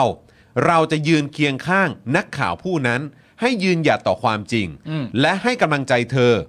เราเคยผ่านความผิดพลาดมาแล้วหลายครั้ง เรารู้ดีว่าการได้รับโอกาส การโอบอุ้ม การโอบกอดจากมิตรสหายที่พร้อมจะยืนเคียงข้างความจริงและความถูกต้อง มีคุณค่ามากสำหรับเรา และเป็นกำลังใจให้เราเป็นนักข่าวจนถึงทุกวันนี้ อืม เราจึงอยากชวนมิตรสหายที่ยังเห็นคุณค่าของนักข่าวคนหนึ่ง ที่เป็นเพื่อนของเรา นักข่าวที่ทุ่มเทชีวิต ทั้งชีวิตมาตลอดกว่า 22 ปีทำข่าวอยู่ในพื้นที่จังหวัดชายแดนภาคใต้ พื้นที่ที่บางคนอาจจะไม่กล้าลงไป พื้นที่ที่หลายคนกลัว แต่เธอยังคงอยู่ และทำหน้าที่ของเธออย่างดีเสมอมา ครับ ถ้าคุณเคยทำงานกับเธอ ไม่ว่าคุณจะคิดอย่างไรต่อกรณีที่เกิดขึ้น เราเคารพทุกความเห็น เราแต่เราขอเพียงคุณเปิดใจ ทบทวนถึงเหตุและผลในการทำหน้าที่ของนักข่าวคนหนึ่ง ที่แน่นอนว่าการทำข่าวตีแผ่ความจริง ที่อาจส่งผลเสียต่อภาพลักษณ์ที่ดีของรัฐ อาจไม่ถูกใจรัฐหรือผู้มีอำนาจ และจะมีผลกระทบตามมาเสมอ ขอเพียงเราช่วยกันให้กำลังใจเพื่อน และหนุนใจให้เธอ ไม่ละทิ้งอุดมการณ์ ไม่ละทิ้งความตั้งใจของการเป็นนักข่าวที่เธอทุ่มเทมาทั้งชีวิต ไม่ต่างจากพี่แยม ไม่ต่างจากเราคนนี้ ขอจงส่งกำลังใจให้เธอ อย่าปล่อยให้เธอต้องต่อสู้อย่างโดดเดี่ยว อย่าปล่อยให้เธอต้องทิ้งวิชาชีพที่เป็นเหมือนลมหายใจในชีวิตของเธอ ไปเพราะปลากุเลาสองตัว ครับ และจงช่วยกันปกป้องการทำหน้าที่ของนักข่าว ปกป้องการตั้งคำถาม ปกป้องความขี้สงสัย ปกป้องความกล้าหาญของการแสวงหาคำตอบ แล้วก็แน่นอนนะครับทิ้งท้ายว่า hashtag หยุดปิดปากสื่อ สู้ๆนะเพื่อน อ่ะ อันนี้ก็เป็นอันที่พี่แยมเนี่ยนะครับ โพสต์เอาไว้น่าจะใน Facebook นะ ใช่ครับ น่าจะใน Facebook นะครับ ใช่ ต่ ค อ รับ กรณีที่เอ่อทางตัวไทย BS เองก็เหมือนได้ทำการตัดสินใจรับผิดชอบ เพิ่มเติมต่อไปอีก 3 ข้อนะครับผมก็มีการลาออกมีการตัดเงินเดือนตัวเอง แล้วก็มีการตั้งคณะกรรมการขึ้นมาตรวจสอบนะครับผมแต่ในขณะเดียวกันก็อย่างที่บอกไปแล้วว่า ก็มีเอ่อสมาคมนะครับผมเอ่อทางสภาประชาชนภาคใต้เนี่ยก็เหมือนต้องการข้อมูลเพิ่มเติม อืม ด้วยอารมณ์ประมาณว่าจริง ๆ ก็ตรวจสอบก่อนของทางภาครัฐเองเนี่ย อืม ให้เสร็จรู้ล่วงก่อนก็ได้ อืม ก่อนที่ไทยพีบีจะต้องมารับผิดชอบ อืม ใช่ไหม อืม มันก็ขั้นตอนมัน แต่คือมัน มันแบบว่า ผมรู้สึกว่ามันมันไม่ไม่มีความสมเหตุสมผลเลยอะครับ ผมว่ามันไม่สมเหตุสมผลด้วยสำหรับผมนะในในหลากหลายประเด็น เนื่องจากว่าคือในตอนแรกเนี่ย สิ่งที่มันเริ่มต้นเกิดขึ้นเนี่ย มันเริ่มต้นขึ้นมาจากว่ามันไปเห็นภาพ อืม ที่หน่วยงานรัฐเนี่ยทำขึ้นมา อืม แล้วเอามาโปรโมทว่าหนึ่งในอาหารที่เราจะใช้ อืม ให้กับผู้นำเขตเศรษฐกิจของการประชุมเอเปกเนี่ย อืม มันเป็นปลากุเลาตากใบ อืม มันก็เขียนอยู่ชัดว่ามันเป็นปลากุเลาตากใบปลากุเลาตากใบก็ต้องแปลว่ามาจากจังหวัดนาราธิวาส อืม ถูกไหมฮะ อืม แต่สุดท้ายไปเสร็จเรียบร้อยเนี่ย ผู้ประกอบการเห็นภาพนี้ อืม แล้วมีความรู้สึกว่าอันเนี้ยที่กำลังเห็นอยู่เนี่ยมันไม่ใช่ปลากุเลาตากใบ ครับ แล้วตอนที่ไปสัมภาษณ์ของไทย PBS เนี่ยพ่อค้าแม่ขายหลาย ๆ คนก็บอกเป็นเสียงเดียวกันว่า เราไม่ได้มีปัญหากับการที่จะใช้ปลากุเลาจากที่อื่น อืม แต่ถ้าใช้ปลากุเลาจากที่อื่น ก็บอกไปเลยว่ามันเป็นของที่อื่น อืม เพราะว่าแต่ละที่เนี่ยมันก็มีมาตรฐานที่ต้องรักษา ไม่ได้แปลว่าที่อื่นไม่ดี แต่หมายถึงว่าของเรามันก็มีมาตรฐานรสชาติของเรา เพราะฉะนั้นก็บอกไปอย่างถูกต้อง หลังจากนั้นตัวนักข่าวก็เดินทางไปถึงพื้นที่แล้วก็ไปสัมภาษณ์ นี่คือเขาลงพื้นที่ไปสัมภาษณ์แบบว่า เจ้าของร้านต่างๆ นะ ไปสัมภาษณ์ไปเก็บข้อมูล บอกกระบวนการการทำก็เนื่องจากว่าที่มามันเป็นแบบนี้ ก็ภาพที่คุณโปรโมทเองมันไม่ใช่ มันไม่ใช่ก็ไม่ได้นั่งเฉยๆ แล้วก็พูดขึ้นมาตามที่มีเสียงลือเสียงล่าว่ามันไม่ใช่มันไม่ใช่ ก็ไม่ใช่รายงานข่าวต่อไปว่ามันไม่ใช่ อืมก็ไปเช็ค ก็ลงพื้นที่ไปทำสกู๊ปข่าวขึ้นมา พาไปถึงที่ที่ทำยุทธวิธีการทำไปสอบถามว่าไอ้ตัวปลากุเลาเนี่ย มันเป็นยุทธวิธีมาจาก เป็น ปลา เป็นกร จาก รมวิธีกรรมวิธี เอ่อกรรมวิ เอ ธีมาจากจีนโพ้นทะเลนำมาอะไรต่างๆนานานั่นนู่นนี่ จนได้เป็นวิธีมา ซึ่งถ้ามันไม่ใช่มันก็ไม่ใช่ เพราะว่าภูมิประเทศหรือภูมิภาคหรือระดับน้ำอะไรต่างๆนานามันก็มีส่วนสำคัญต่อตัวรสชาติของปลาเช่นเดียวกัน อืม เมื่อไปถามเนี่ย มันก็ไม่ใช่ว่าพ่อค้าแม่ขายเหล่านั้นโกหกว่าไม่ใช่ของฉันน่ะมันก็ไม่ใช่ของเขาจริง ๆ หลายๆ ร้านก็ไม่ใช่ของเขา แต่สรุปไปไปมาๆพอมีคำอธิบายตอนท้ายออกมาว่า มันเป็นของที่นั่นจริง ๆ แต่มันมาจากหนึ่งร้านและข่าวตอนแรกก็บอกว่าเหมือนอารมณ์ประมาณว่าร้านนี้เป็นร้านเดียวที่ผ่าน อืม ผ่าน ผ่านข้อบังคับอะไรก็ไม่รู้อะ เออ ที่เหมาะสมอะไรเงี้ย แต่คือผมก็มีความรู้สึกอยู่ดีนะว่า คือถ้าเกิดว่าจะตีฟูซะขนาดนี้แล้ว หมายถึงหมายถึงภาครัฐนะครับ ที่แบบว่าบอกว่าอุ้ยจะใช้ผลิตภัณฑ์นี้มีเชฟชื่อดังมาทำอะไรต่างๆ เนี่ย คือถ้าถ้าถ้าถ้าจะขนาดนี้เนี่ย อืม คือคือหนึ่งล้านหนึ่งร้านท้วน แล้วก็ไม่รู้สั่งออนไลน์หรือสั่งผ่านไลน์หรืออะไรก็ไม่รู้ผมก็ไม่แน่ใจอะ่ะแต่คือแบบ คือแล้วถ้าเกิดว่าจะบอกว่าเพื่อเป็นการส่งเสริม เศรษฐกิจหรือว่าการค้าขายในพื้นที่หรือว่าในท้องที่อ่ะมันก็ควรจะต้องแบบว่ามีการลงไปแล้วก็แบบว่าโอ้โหแบบนี่อ่าเราก็จะมารับของที่นี่ไปนะครับ อ่า เพื่ออะไรอย่างเงี้ยคือแบบ แต่คือแบบเนี่ยขนาดสื่อลงไปแล้วจะให้สื่อไปถาม สมมุติว่าบอกว่าเป็นร้านอะไรเดียร้านเอ่อเหมือนเหมือนซาลาเปาชื่อดังในกรุงเทพอะไรอย่างเงี้ย อ่าก รุงเทพสมมตินะ สมมติกรุงเทพมีมีขึ้นชื่อเรื่องซาลาเปาอะไรอย่างเงี้ย อ่า แล้วมีอยู่ประมาณแบบ 300 ล้านอะไรเงี้ย อืม เออสามร้อยร้านที่แบบว่าขาย อ่า ซาลาเปาอ่ะ อ่า แล้วคือเขาก็พยายามไปเช็คให้มันมากที่สุดที่เป็นเจ้าดัง ๆ แล้วอ่ะ อืม แล้วก็คือก็แบบว่าอ้าวก็ไม่ได้หาเจอนี่ สรุปว่า ใช่ เขาก็ไปสั่งแบบว่า ในออนไลน์มามันหนึ่งลูกท้วนอะไรเงี้ย ใช่ เข้าใจปะแล้วเราก็จะมีความรู้สึกสองลูกท้วนอ่ะ เออ เออแล้วเราก็จะมีความรู้สึกว่าอ้าวไอ้เฮียแค่นี้เหรออ่ะสองสองชุดท้วนนะ เออ เออแล้วแบบว่าแล้วคืออันนี้คือมันรู้ทีหลัง เออ เพราะว่าอันนี้ก็คือไปพยายามงมไปหามาเยอะที่สุดแล้วอะ เออ แล้วแล้วก็คือพอท้ายสุดอ้าวโอเค สรุปว่ามาจริงแต่มาด้วยปริมาณแค่นี้ มันก็ในความรู้สึกผมอ่ะผมว่าแม่งคือมันก็สมเหตุสมผลนะ ที่จะหาไม่เจอจริง ๆอ่ะ ก็ใช่เพราะว่า ก็ใช่ ร้าน ไง เนี่ยร้านที่ตัวที่ตัวทางทางช่องเนี่ย ที่นักข่าวไปเนี่ย เออ ร้านที่ไปเนี่ย มีร้านหนึ่งถ้าผมจำไม่ผิดเนี่ยชื่อว่าร้านเจ๊เบน อืม ถ้าผมจำชื่อไม่ผิดนะ ชื่อว่าร้านเจ๊เบนซึ่งร้านเจ๊เบนเนี่ยก็ได้รับรองจาก GI แล้วก็ได้รับรองจากกรมทรัพย์สินทางปัญญาเนี่ยถึง 9 แห่ง อืม แต่ไม่ใช่ร้านนี้ไง เออ แล้วมันยังไงอะ ใช่ไงมันก็ มัน เลย ยัง แบบ ไงอะ อะไรวะ มันยังไงอะมันคือมัน เออ มันไม่ตกร้านนี้เหรอ เออ มันมันบังเอิญเหรอ แล้วแล้วมันก็แปลกประหลาดมากนะ หลายคนส่วนใหญ่ที่ออกมาโวยวายเรื่องไทยบีว่าเรื่องไทยพีบีเอสอันเนี้ย อ่า เรื่องเกี่ยวกับการผิดเรื่องปลากุเลาสองตัวเนี่ย คือผมรู้สึกว่า แล้วผมเห็นมาเยอะมาก ไอ้คนที่แบบว่าออกมาโวยเรื่องเนี้ย อืม แต่พอแบบเป็นสื่อที่นำเสนอเฟกนิวส์ อ่า อะไรต่างๆ เนี่ย ไม่เคยแอะอะไรเลย ไม่ดิ้นนะ ไม่ดิ้นนะ ไม่ดิ้นนะไม่ดิ้นนะเห็นไม่ดิ้นนะ แล้วก็แบบแสดงความเห็นอกเห็นใจหรืออะไรก็ตามหรือปกป้องอะไรแทนด้วยซ้ำทั้งทั้งๆที่เป็นเฟกนิวส์แบบ เออ แล้วก็ไม่เห็นจะมีการออกมาขอโทษ หรือว่าแสดงความรับผิดชอบอะไรขนาดนี้เลยอ่ะ ขอโทษอาจจะมี เออก็อาจจะมี ขอโทษอาจจะมี ก็อาจจะมีแต่ก็คือแบบว่าก็เหมือนผ่านผ่านๆไป เออ จำได้ไหมเราเคยเราเคยทำข่าวอ่ะ เออ เราเคยนำเสนอแล้วเราก็พยายามจะนั่งหาว่าพูดขอโทษตอนไหนอ่ะ ก็นี่ไง แล้วเราหาไม่เจอแต่ว่าอ่ะโอเค เราไม่เอ่ยชื่อก็ได้ ไม่เอ่ยไม่เอ่ย แต่คือเราพยายามเปิดแล้วเปิดอีกอ่ะแล้วเขา เออ บอกว่าได้มีการทำการขอโทษไปแล้ว เพราะว่าหลังจากที่เรารู้ใช่ไหมว่ามั แล้วบน มีการ สื่อเป็นดิจิตอลทีวีด้วยนะ ใช่ เรารู้ว่าเขานำเสนอข่าว เรารู้ว่าการนำเสนอข่าวของเขาเนี่ยสุดท้ายแล้วผลมันออกมาว่าคนละเหตุการณ์กัน ใช่ และคนละประเด็นกันด้วย ที่เอาแบบภาพแบบคนละเรื่องมาเลย คน อะ คนละเรื่องมาแล้วก็เอามาเล่าข่าวนี้ว่าเอ้ย อันนั้นนู่นอ่ะก็ว่ากันไป แต่ว่าหลังจากนั้นเนี่ยเราก็ติดตามข่าวและข่าวบอกว่าหลังจากนั้นเสร็จเรียบร้อยเนี่ยก็มาขอโทษ แล้วพอขอโทษเสร็จเรียบร้อยเนี่ยมันดันมีกฎกติกาที่กำชับไว้ว่า ถ้าเกิดเหตุการณ์ที่มีการผิดพลาดในการนำเสนอข่าวเกิดขึ้น แล้วขอโทษอย่างทันท่วงที อืม อันเนี้ยได้ อืม เราก็จึงไปตามหาว่าไอ้ขอโทษอย่างทันท่วงทีคุณกับผมก็ตีความกันว่าทันท่วงทีก็ต้องวันนั้นหรือแม้กระทั่งวันต่อไป ซึ่งเขาก็ระบุว่าขอโทษในในเทปนั้นวันนั้น ในรายการเดียวกัน ใช่ ซึ่งเราหาแล้วเราไม่เจออะ ไม่เจอ ใช่ไหม เออ เราก็เลยไม่รู้ว่ายังไงอ่ะ นะฮะ คือแบบมันคือมันเห็นถึงความแบบปาหี่จริงๆอะครับ อืม เออ แล้วก็คือแบบ แล้วนี่คือนักข่าวที่อยู่ในพื้นที่กว่า 22 ปีในพื้นที่จังหวัดชายแดนภาคใต้นะ อืม ซึ่งเป็นอย่างที่พี่แยมบอกจริงๆ ก็คือมันเป็นพื้นที่ที่ก็เขาก็กลัวแล้วก็กังวลกัน ไม่กล้า ใช่ จะลงกันไปหรอก ฮะ ใช่ไหมฮะ เออ แล้วก็คือแบบ อันนี้ก็คือสิ่งที่ เขาเจอเหรอ อืม สิ่งที่เขาต้องโดนเหรอเนี่ย ใช่ เออ นะฮะ อ่ะ โอเค คุณผู้ชม เดี๋ยวเราจะโฟนอินเอ่อพี่แยมนะครับ เดี๋ยวขอเช็คก่อนนะครับว่า เดี๋ยวเดี๋ยวให้ทาง คิดว่าน่าจะ เดี๋ยวน่าจะโฟน เดี๋ยวเดี๋ยวรอหกโมงครึ่งเลยดีกว่าไหม อีกแป๊บหนึ่งอะเนอะคือผมเกรงใจกลัวเดี๋ยวจะโทรก่อนเวลา หรือว่าเราโทรได้เลย อืม ลองโทร อ่ะ เดี๋ยวเดี๋ยวผมขอเชื่อมต่ออันนี้ก่อนดีกว่าเนาะ ลอง เออ ขอเชื่อมต่อบลูทูธก่อนละกันนะครับ แล้วก็เราก็ทราบแหละว่าพี่แยมก็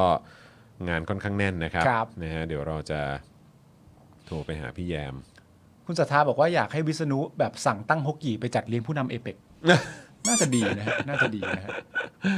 เออ หรือว่าเอ่อน้ำพริกเจ้าดังไหมฮะ ดังกระดังอยู่อะ เออนะฮะปลากูเราชิดซ้ายไปเลยเจอปลาหี่นะฮะ คุณสารไทยบอก โอ้โหครับผม ก็เนี่ยฮะมันมันมีข้อแตกต่างฮะแต่ว่าคำแถลงการของของฝั่งเออของไทย PBS อ่ะเขาก็แถลงเอ่อแบบตัวตัวเอกสารเนี่ย อืม เขาก็ไล่เรียงมาชัดเจนนะ อืม ถ้าคุณผู้ชมสามารถลองเข้าไปอ่านดูได้นะเขา ครั ก็ บ ไล่เรียงมาชัดเจนเลยว่าตั้งแต่เริ่มต้นเนี่ยมันไล่มายังไง ใช่ ไล่จากการเห็นภาพการสื่อจากสมาคมอะไรต่างๆนานาไล่ไปจนลงพื้นที่ลงพื้นที่อะไรต่างๆนานาเสร็จไปเรียบร้อย ไล่มาดีฮะแล้วก็ไล่มาเคลียร์ด้วยก็ชัดเจน ก็ ะคบ รู้สึก ว่า เหมือนกัน ว่าที่มาเป็นยังไง คุณก็อ่านแล้ว ใช่ ที่มามันก็ชัดเจนมากว่าอ๋อ ผมก็ มันไล่มาแล้วมันเป็นอย่างนี้ ก็เคลียร์มากอ นะครับ ก็เคลียร์มากอะนะครับนะฮะอ่ะงั้นเดี๋ยวผมขอลองโทรเลยแล้วกันนะฮะเพราะก็ใกล้เวลาแล้วนะครับนะฮะ ครับ โทรหาพี่แยมเลยแล้วกันนะครับนะฮะปึ๊บ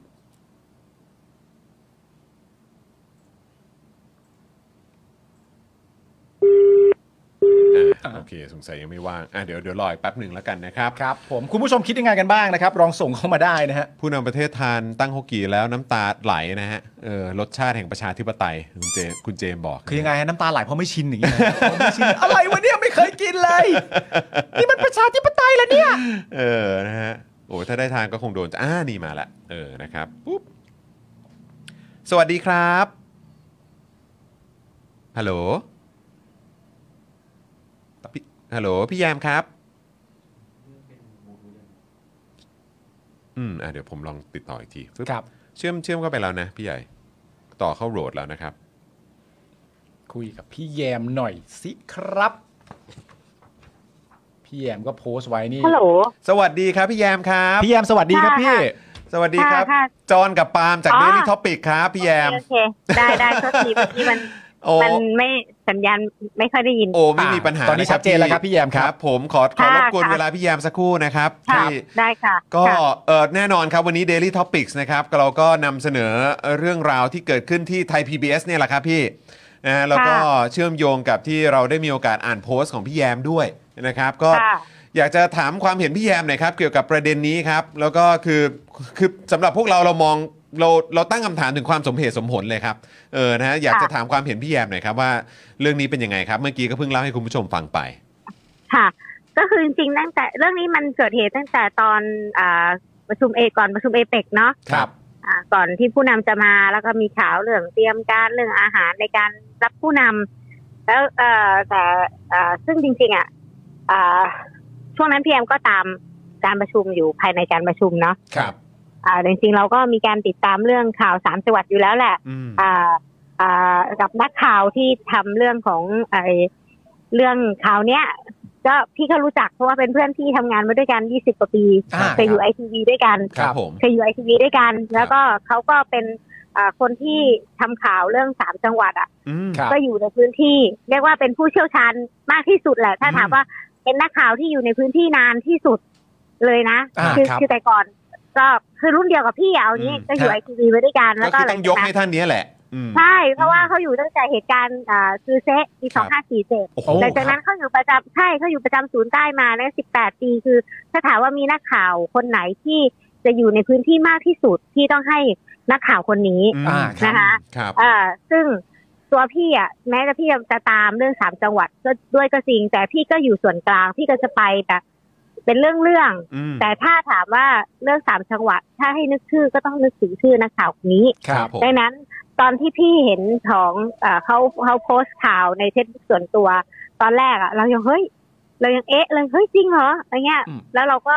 รู้สึกว่าเออคือ คือเขาเป็นคนที่ไปลงพื้นที่ไปลงไปพูดคุยกับชาวบ้านเองอะดังนั้นคือในหลักการพื้นฐานอ่ะ เราเชื่อมั่นอยู่แล้วว่า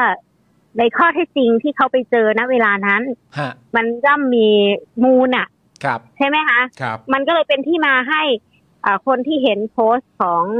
อ่านักข่าว ซึ่งตอนแรกเขาโพสต์ส่วนตัวก่อน อืม หลังจากนั้นถึงจะเอาไปขึ้นเพจของศูนย์ข่าวภาคใต้ อืม ครับ แล้วก็ขึ้นเพจใหญ่ของ KPBS ครับ จนมีที่มาว่าแบบคำว่าจับโป๊ะอะไรคือเป็นคำที่มาทีหลังละ ครับ แต่แต่เริ่มแรกมันมาจากโพสต์ของของของนักข่าวที่เป็นเพื่อนพี่นี่แหละ อืม ครับ แล้วก็จนทำให้หลายคนก็ไปแชร์ แล้วก็ข่าวหลายสำนักก็เอาข่าวไป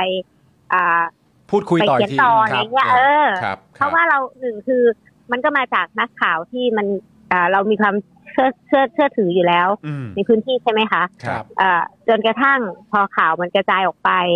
ก็เกิดมีเอ่อการออกมาชี้แจงของรองโฆษกรัฐบาลรวมถึงวันนั้นนะพี่ก็อยู่ที่ที่ที่ในศูนย์ประชุมสิริกิต ครับ ช่วงทุ่มอะเชฟชุมพลเขาก็มาเอ่อมีโปรแกรมในการสาธิตอยู่แล้วนักข่าวก็เลยไปถาม ครับ นะนักข่าวรีพอร์เตอร์พี่รวมถึงเอ่อของสามมิติพี่ก็รายงานอ่ะเชฟชุมพลเขาก็มาแถลงชี้แจงว่ามันไม่ใช่ ครับ เอ่อแต่พอศึกษาเราเรื่อง คือมันเป็นปกติจริงๆนะวันนั้นนะพี่คิดว่าเป็นเรื่องปกติของ อืม การทำข่าวนึกออกไหมคะ ครับ คือนักข่าวอะเวลาเราไปเจออะไรที่มันเอ่อรู้สึกว่าเราอยากเราเราสงสัย อืม ฮะ มันมันมันมีที่มาจากการรู้สึกว่าเฮ้ยเอ่อพอพอพ่อให้ข่าวว่าเป็นตากูเราตักใบ ครับ เผื่อว่าพี่เป็นนักข่าวอยู่ในพื้นที่ พี่ก็อยากจะไปถามอ้าวเอ้ยเอาซื้อจากร้านไหนชาวบ้านต้องดีใจแน่เลยชาวบ้านต้องภูมิใจแน่เลยที่แบบได้ขึ้นโต๊ะผู้นำ ครับ นักข่าวอ่ะมันจะมาจากจากเซนส์ของการอยากจะไปทำข่าวเพราะ เพราะเรื่องแบบนี้เราไม่ได้มีการตั้งเป้าที่จะแบบเฮ้ยไปหาเรื่องไปโจมตี อ่า ใช่ไหม อ่าครับ แต่เราอะอยากจะไปค้นหาเออเขาซื้อจากร้านไหน ฮะ เออชาวบ้านต้องดีใจภูมิใจแน่เลยเดี๋ยวจะ ครับ ทำให้ตาเรามีชื่อเสียงอันนี้ อืม อันนี้คือพี่พี่พี่คิดแผนของคนทำข่าวเนาะเพราะว่า ครับ มันเป็คนรับ หลักการพื้นฐานมาก ครับ ดังนั้นคือพี่ก็เชื่อมั่นว่าเพราะคนที่ไปทำข่าวเนี้ยมันก็มาจากความคิดแบบนี้แหละ ครับ เขาไม่ได้มีการคิดว่าเฮ้ยอยากจะไปหาเรื่องอย่างเงี้ยอะนะคือ ครับ คือเราตั้งต้องตั้งต้นที่อยากอธิบายในมุมของนักข่าวอะค่ะเพราะว่าเพื่อนพี่คงไม่มีโอกาสได้มาพูดหรอกแต่ว่า อืม พี่รู้สึกว่าเออคือพี่อะพี่พี่พี่รู้ดีว่า ฮะ เราเราเราตั้งต้นจากอะไร คือไม่ได้ เพราะงั้น ตั้งใจไปจับโป๊ะว่างั้นเถอะใช่ไหมฮะ เออใช่ อ่าครับ ไม่ตั้งใจจับโป๊ะหรอก แต่ ครั ว่า บ พอเจอมันก็เลยอ้าวเออมันก็เลยตั้งคำถาม แต่บังเอิญคำพาดหัวหรืออะไรเนี่ยใช่ไหมที่พอใช้คำว่าจับโป๊ะ ฮะ แล้วพอทางทางฝ่ายรัฐเนี่ยเขาเขาอาจจะพอเห็นข่าวแล้วก็เฮ้ยอยากจะมาชี้แจง ก็เลยบอกเออ มีการสั่งจริงนะ อืม อ่าพอพอพอรัฐชี้แจงมาแบบนั้น อ่ะก็มีคนบอกอ้าวอ่าใช้ PPS หน้าแตก หรืออะไรอย่างเงี้ย มันก็กลายเป็นประเด็นดราม่ากันอย่างที่เราเห็น ครับ นะคะซึ่งณเวลานั้นอ่ะตัวพี่อ่ะพี่มองว่าเฮ้ยข่าว ข่าวจริง ๆ มันก็คือข่าวอ่ะ เหมือนเวลาเราไปไปตรวจสอบอะไรใช่ไหมคะ อืม เราไปเจออ่าแหล่งข่าวเราหรือเราไปเจอข้อเท็จจริงในเบื้องต้น ครับ เราก็จะทำแล้วก็เราเราเราทุกคนแหละจะสืบหาสืบหาว่าจะมีข้อมูลที่มั่นใจพอ ฮะ ว่าสิ่งที่เรารายงานไปในเบื้องต้นนั้นอ่ะ มันมีข้อเท็จจริงที่น่าเชื่อถือได้ อืม ไม่งั้นเราไม่รายงานไปหรอก อืม ดังนั้นพี่ก็เชื่อมั่นว่าในในเบื้องต้นที่ที่เขารายงานในครั้งแรกเขาย่อมมีข้อเท็จจริงที่มากพอ หรือมั่นใจพอที่จะรายงานออกไปว่าเฮ้ยไม่มีชาวบ้านไม่รู้เรื่องจริง ๆนะคะ แต่พอตกเย็นมันมีการออกมาชี้แจง มันมีข้อเท็จจริงใหม่ หรืออะไรก็ว่ากันไปใช่ไหมคะ ครับ ในส่วนที่อ่าประเด็นที่จะอ่าเอามาตั้งคำถามเป็นดราม่ากันนะพี่ก็บอกว่าสังคมปัจจุบันอ่ะ มันมันก็เป็นปกติเนาะ อืม ฮะ ที่นักข่าวย่อมถูกตรวจสอบสกัด อืม ครับ ดังนั้นในในช่วงประชุมเอเปกอ่ะพี่จะพี่ก็รู้สึกไม่ไม่อะไรมากกับข่าวนี้เนาะ อืม ฮะ เพราะพี่มองว่าก็เราเป็นนักข่าวเราก็โอเค ถ้ามันมีข้อเท็จจริงใหม่ เราก็ลงข่าวแก้ไขกันไปเอออ ครับ มันไม่ได้เรื่องคอขาดบาดตาย อืม อืม เออแต่ทีเนี้ยมันกลับกลายเป็นว่าเฮ้ย มันรีแอคชั่นกลับมาจากทางรัฐอ่ะ มันดูเรื่องใหญ่มากเลย อืมครับ ใช่ไหม ครับ มันอาจจะแบบเป็นการเสียหน้าอะไรก็มันก็เป็นเรื่องปกติ ครับ ครับ แต่เพียงแต่ว่า เฮ้ย ในเมื่อนักข่าว หรือถึงตอนนั้นถ้าทีเอสต้องออกแถลงการ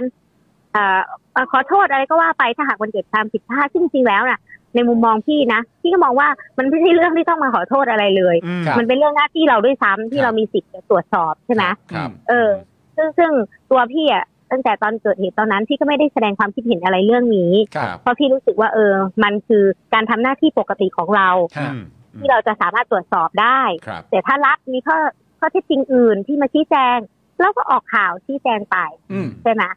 อ่า อันนั้นก็ก็จบไป ซึ่งตอนนั้นอ่าเพื่อนพี่เขาก็อ่าเสียใจอยู่ว่างเหมือนกันแหละ อันคนี้รับ เราก็เออ แต่ก็ด้วยความที่ว่าอ่าเขาทำงานมานานอะแล้วเขาทำงานอยู่ในพื้นที่ตลอด ดังนั้น ครับ คือเขาย่อมที่จะมีมีมีพื้นฐานของความความข้อเท็จจริงอะ ฮะ อยู่ดั้งเดิมแล้วนะเขาก็รู้สึกเออ เรื่องนี้ถ้าถ้าต้องกรรมการตรวจสอบก็ต้องแบบ เอ่อก็ก็ว่ากันไปตามกระบวนการตรวจสอบใช่ไหมคะ ครับ อ่าก็ก็ก็จบไปแต่พอล่าสุดเอ่ออ่ามีแถลงการมาอีกฉบับหนึ่งแล้วก็มีผู้บริหารที่ลาออก ครับ ไอเราก็ตอนแรกเราก็อยู่วงนอกนะแต่พอเราเห็นแล้วเราก็ตกใจ ไป ต กั ก นให ใจ ญ่ เหมื ใช่ไหมอนกันว่า อืม เออเอ้ยมันมันไม่ไม่ไม่จบไปแล้วเหรอเรื่องนี้ อืม ใช่ไหมคะ อืม ทุกคนก็ตั้งคำถามว่าตกมันตกลงมันมีอะไรเกิดขึ้นมันมีมีอะไรที่มากกว่านั้นเหรอ อืม ถึงท่านที่แบบผู้บริหารต้องมาแสดงความรับผิดชอบด้วยการลาออก แล้วมา ครับ รู้สึกผิดขนาดนั้น พี่ก็อาจจะเหมือนทุกคนว่าเอ๊ะไอ้เรื่องตากูเรามันควรจบไปแล้วไหม อืม เพราะนี่ผู้นำก็กลับไปไปหมดแล้ว อืม อะไรก็หมดแล้วแล้วอยู่ดีๆมีเรื่องนี้โผล่มา เออแล้วพี่ก็รู้สึกว่า อืม ไอ้นี้มันเป็นในฐานะที่พี่เป็นเป็นนักข่าวพี่อาจจะจะรู้จักแบบเอ่อเพื่อนที่ทำข่าวคนนี้ อืม แต่พี่ก็เลยรู้สึกว่าพี่ไม่อยากที่จะให้อ่าเรื่องมันบานปลายจนถึงขั้นให้นักข่าวคนหนึ่งที่เอ่อต้องการแค่ทำหน้าที่ของตัวเอง ในการที่จะเอ่อตั้งคำถามหรือตรวจสอบเรื่องราวอะไรก็แล้วแต่เนี่ยนะเอ่อเพื่อที่จะพิสูจน์ข้อเท็จจริงอะไรต่าง ๆ เนี่ย ต้องมารู้สึกแบบผิด เอ่อรู้สึกแบบ ต้องต้องออกจากอาชีพนี้ไป เพราะเรื่อง อืม แค่เนี้ย อืมอืม คือคือพี่แค่รู้สึกว่าเออพี่อยากจะแสดงความคิดเห็นอะไรขึ้นมาสักอย่างหนึ่งเพื่อให้ให้ให้หลายคนคิดทบทวนในเหตุและผลสักหน่อยไหม ฮะ ว่าว่าคนที่ทำเป็นอาชีพทำมา 20 กว่าปีเนี่ย แล้วก็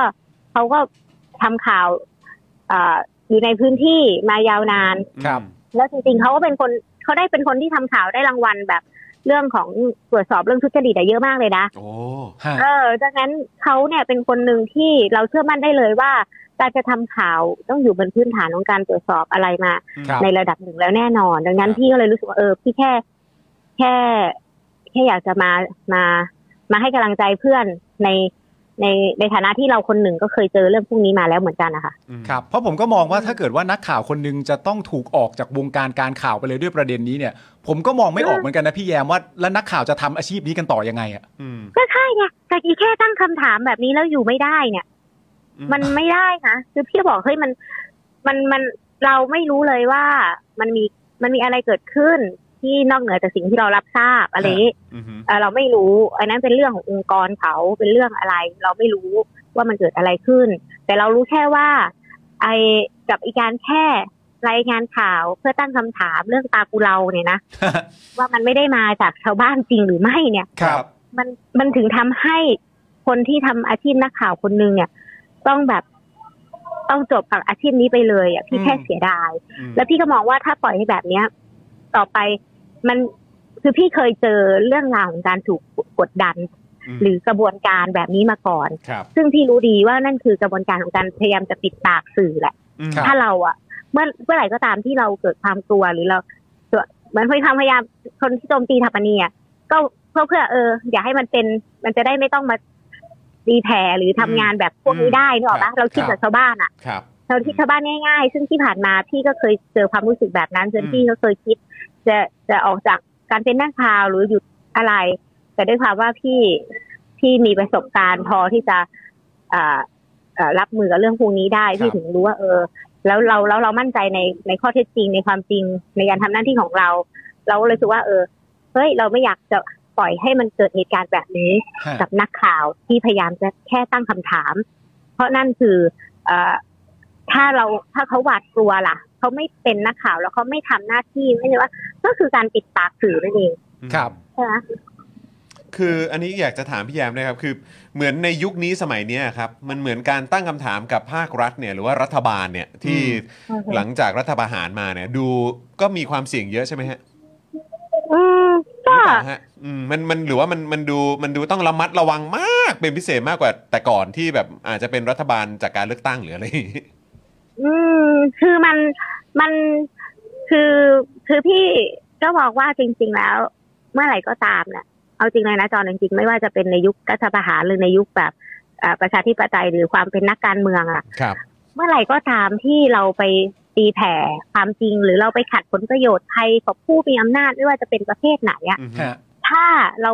เราไปขัดขวางผลประโยชน์เขา อือฮึ หรืออะไรอย่างเงี้ย มันย่อมมีอะไรกลับมาเสมอ อืม ฮะ อ มันมีผลกระทบหมด คือ อืม คือพี่พูดได้เพราะพี่เคยเจอมาตั้งแต่ในยุคประชาธิปไตยที่ อืม เคยเจอคน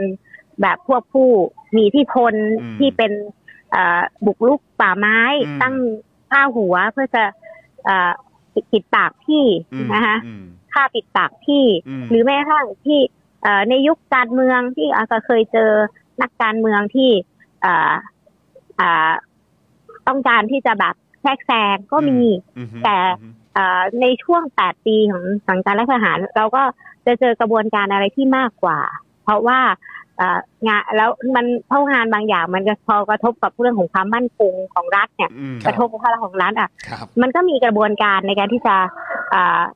เขาเรียกไหมปฏิบัติการอ่ะ อืม กลับมาสู่ดิสเครดิตเราอะ ครับ ในหลายรูปแบบมากขึ้น ครับ อ่า แล้วดันว่าที่พี่เรื่องของอย่างอย่างพี่อะทำข่าวมา ถ้าเราทำข่าวปกติเบสิกไม่มีอะไรเกิดขึ้นเลยนะสบายสบายๆทำงานไปวันๆเออเออนั่นนี่นั่นฉันก็เดินทางไปต่างประเทศบ้างนู่นนี่นั่นคือพี่ก็มีที่ทำข่าวแบบรัฐบาลหรืออข่าวที่เขาเชิญไปทำงานนู่นนี่นั่น ถ้าหากว่าเรื่องนั้นอะมันเป็นโครงการที่ดี มันเป็นประโยชน์กับประชาชน ครับ เราก็ทำได้ไม่ได้เสียหายอะไรใช่ไหมจอมเพราะเราเป็นนักข่าว ครับ แต่เราก็เวลาที่มันมีเรื่องที่มันไม่ถูกต้องหรือมีตีแผ่ เราก็ทำหน้าที่ของเราในการ อืม ตรวจสอบกระทั่งคำถาม ซึ่งเราก็สังเราก็สังเกตเห็นได้เลยว่าเมื่อไหรก็ตามที่เราตั้งคำถามถึงเรื่องพวกนั้นอ่ะ เราก็มักจะถูกอ่ะการไอโอกลับหรือการ อืม ไปปฏิบัติการอะไร ครับ ที่มาดิสเครดิตเรา ซึ่งซึ่งจริงๆอ่ะมันก็เป็นเรื่องที่ปัจจุบันอะถ้าเราจะทำแบบเนี้ยเราต้องเตรียมรับมือกับมันไว้เหมือนกันแหละ ครับ เออ แต่แต่แต่เรื่องนี้มันกลับกลายเป็นว่า เออ กลายเป็นเรื่องใหญ่โตที่แบบ ปลากุเลาสอง โอ้โห ตัว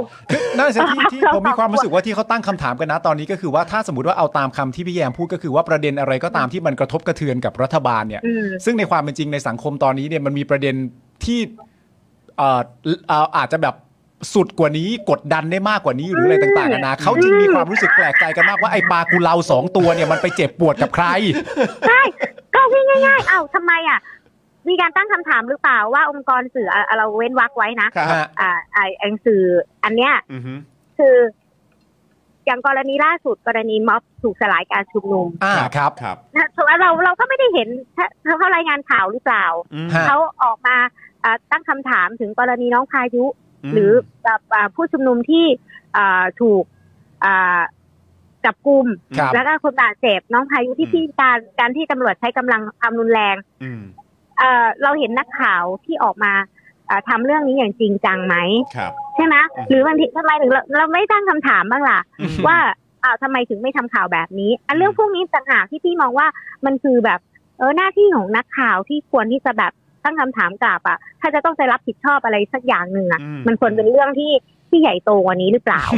อืมนะฮะเพราะก็ย้ำอีกครั้งว่า โอ้โห ด้วยปลาสองตัวที่มันดูเป็นเรื่องใหญ่โตมากที่เราบอกว่า แล้วแล้วในความเป็นจริงทางทางพี่แยมเนี่ยพี่แยมสามารถจะวิเคราะห์ ประเด็นนี้ออกมา อืม ได้ไหมฮะว่า เนี่ยที่เรากำลังตั้งคำถามกันทั้งหมดเนี่ยคือคือเราไม่เก็ตและเราไม่เข้าใจว่ามันเป็น อืม เพราะอะไรว่าประเด็นปลากุเลาตากใบจังหวัดนาราธิวาสใช่ปลากุเลาตากใบจากนาราธิวาสหรือเปล่าเนี่ยทำไม อืม มันเดือดเนื้อร้อนใจ แล้วขนาดถึงขั้ ขนาดนี้ ผู้บริหารก็ลาออกด้วยนะ เออ อ่าคือจริงๆ ถ้า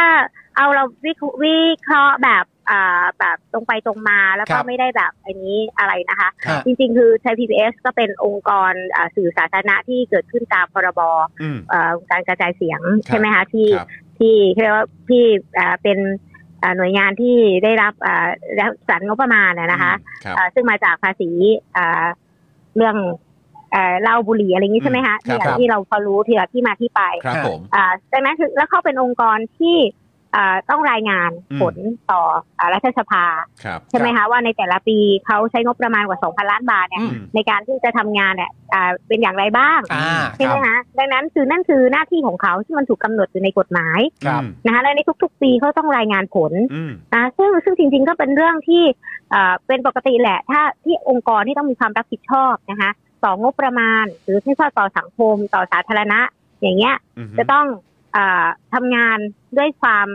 เอ่อระมัดระวัง อืม ใช่ไหมคะ ครับ หรืออยู่ในจรรยาบรรณคือคุณต้องมีมาตรฐานสูงกว่าที่อื่นอ่ะ อืม จริงๆทุกคนเรามีมาตรฐานเท่ากันนั่นแหละ ไม่ได้ ครับ ไม่ได้มีใครสูงหรือมากกว่าหรอก ครับ แต่เพียงแต่ว่าความรับผิดชอบต่อต่อความเป็นองค์กรอะเพราะคุณไม่คุณไม่ใช่สื่อเอกชนที่ใช้งบ อืม ประมาณจากการหาโฆษณานึกออกไหมคะ ครับ ใช้ แต่ เงินคุณ ภาษี คือ ประชา คือ ช อน งค์กรสื่อภาษีประชาชนดังนั้นแต่เพียงก็ต้องมีความรับผิดชอบสูงกว่าอ่าในแง่ของการใช้เงินภาษีก็เหมือนเป็นหน่วยงานอ่าที่จะต้องอ่าอ่าชี้แจง อืม งบประมาณหรืออะไรเงี้ย หรือผลงานที่คุณทำอ่ะมันคุ้มค่ากันหรือเปล่าดังนั้น ครับ อืม พี่ว่าส่วนพี่ก็มองว่าส่วนนี้ก็คืออาจจะเป็นส่วนหนึ่งที่ทำให้ผู้บริหารเองก็ต้องอาระมัดระวังใช่ไหมคะ ถ้ามีประเด็นอะไรก็ตามที่กระทบกระเทือนต่ออาระดับนโยบายหรือการปฏิบัติงานหรือผลการทำงานที่มันเป็นตัวชี้วัดอะไรก็แล้วแต่ แต่นี่มันปลากุเลาอะครับพี่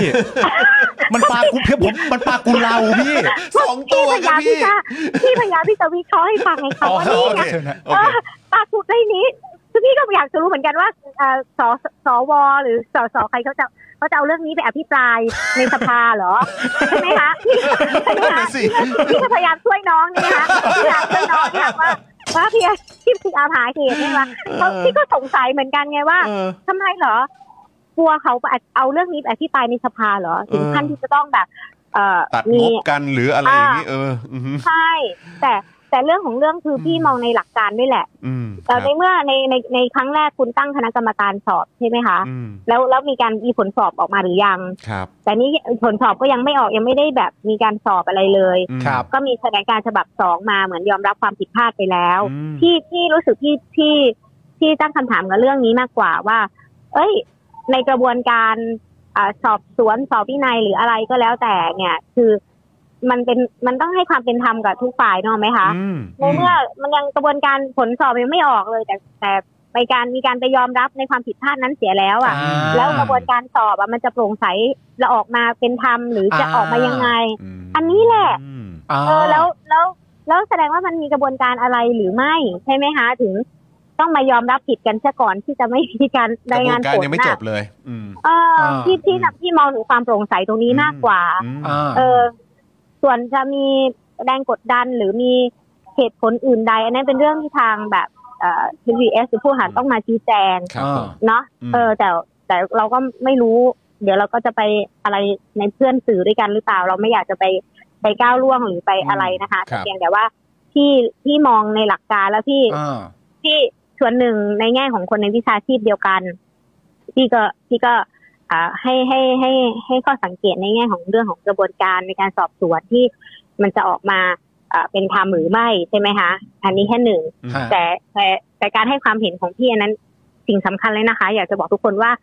เป็นในฐานะเพื่อน อืม และมิตรสหายที่ ครับ เราอาจจะรู้จักนะคะกับนักข่าวคนนี้แหละ แต่แล้วเราก็รู้ดีว่าเอ่อในพื้นฐานหลักการของการทำงานอะที่มันควรจะเป็นมันเป็นยังไง ครับ แล้วในฐานะเพื่อนสื่อที่เคยเจอเหตุการณ์ถูกปิดปากแบบนี้มาก่อนนะพี่ก็แค่อยากจะมาให้กำลังใจเพื่อน และอยากให้สังคมช่วยกัน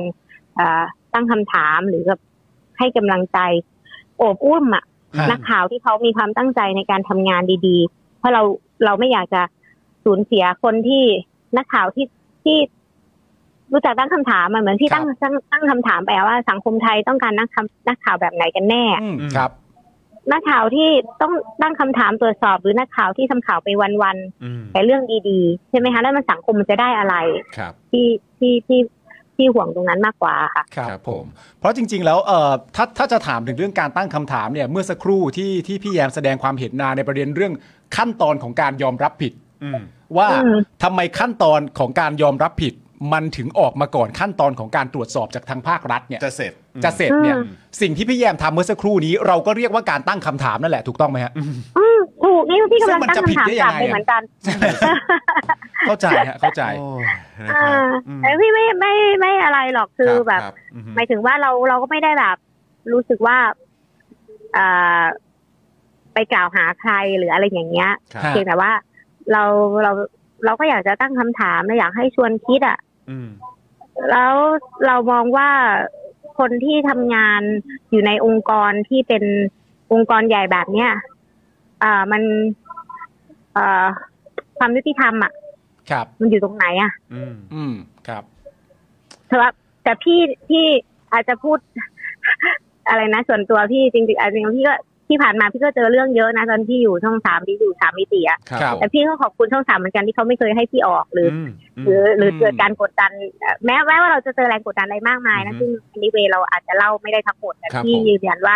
สิ่งที่พี่เจอมานะมันหนักหนากว่านี้อีกเรื่องที่พี่เจออะ ฮะ เคสที่พี่เจอแต่ละเคสอะทุกคนก็จำได้ใช่ไหมคะ จำได้ แน่นอน ครับจำได้ แน่นอน มัน มันทั้งระดับประเทศระดับโลกอะ อืม ครับ ใช่อืม มันยังไม่เคยถูกกดดันถึงขั้นที่จะต้องบีบให้พี่แบบ เจอเรื่องอะไรแบบนี้อะ อื อื ม ม อืม แต่พี่พี่ก็เลยแค่รู้สึกว่า เออ กระบวนการต่างๆเนี่ยมันมันควรที่จะเอ่อเอ่อโปร่งใสหรือเอ่อมีอะไรสักอย่างหนึ่งไหมที่เรารู้สึกว่าในฐานะเพื่อนคนหนึ่งหรือว่าคนที่เคยเจอเหตุการณ์แบบเนี้ย เราไม่อยากให้มีกระบวนการในการปิดปากสื่อ ครับ เราไม่รู้หรอกว่าคืออะไร ครับ แต่ว่าอ่าเราเราเรารู้สึกว่ามันกำลังจะทำให้เกิดเรื่องแบบนี้ใช่ไหมดังนั้นคือ ถ้าแค่คุณอ่าไปตั้งคำถามอะไรสักอย่างหนึ่งอะแล้วเอ่ออ่าเกิดกระบวนการแบบเนี้ยก็นักข่าวคนนั้นก็จะไม่กล้าถามอะไรอีกเลย อืมก็จบกันเลยทีนี้ มันจะไปกันใหญ่ครับ อืม เออ อืมนะครับ ง่าย โอ้ ๆอ่าแล้วก็จริงๆคำว่าองค์กรแบบสื่อ อ่าทีวีอ่ะมันก็คือสื่อกระแสหลักที่เราเองก็คาดหวังตลอดเนาะ ครับ ว่าจะเป็นปากเป็นเสียงแทนประชาชนน่ะ ฮะ เออ ถ้ามันมีเรื่องพวกนี้เกิดขึ้นกับเอ่อใครสักคนหนึ่งที่พยายามทำหน้าที่นั้นอ่ะ มันจะเหลือใครสักกี่คนที่จะทำแบบนี้ได้อ่ะ อืมครับผม เข้าใจครับ เฮ้ย มั นี่ต่างหากเป็นการรักพี่ว่านี่ต่างหากเป็นการรักษาองค์กรนะ อืม ฮะ ครับผม คือ โอ้ มันก็มันก็ แต่ว่า เข้าใจในมุมมองพี่แยมนะว่า อืม พี่แยมเนี่ยมีมุมมองว่ามันเริ่มต้น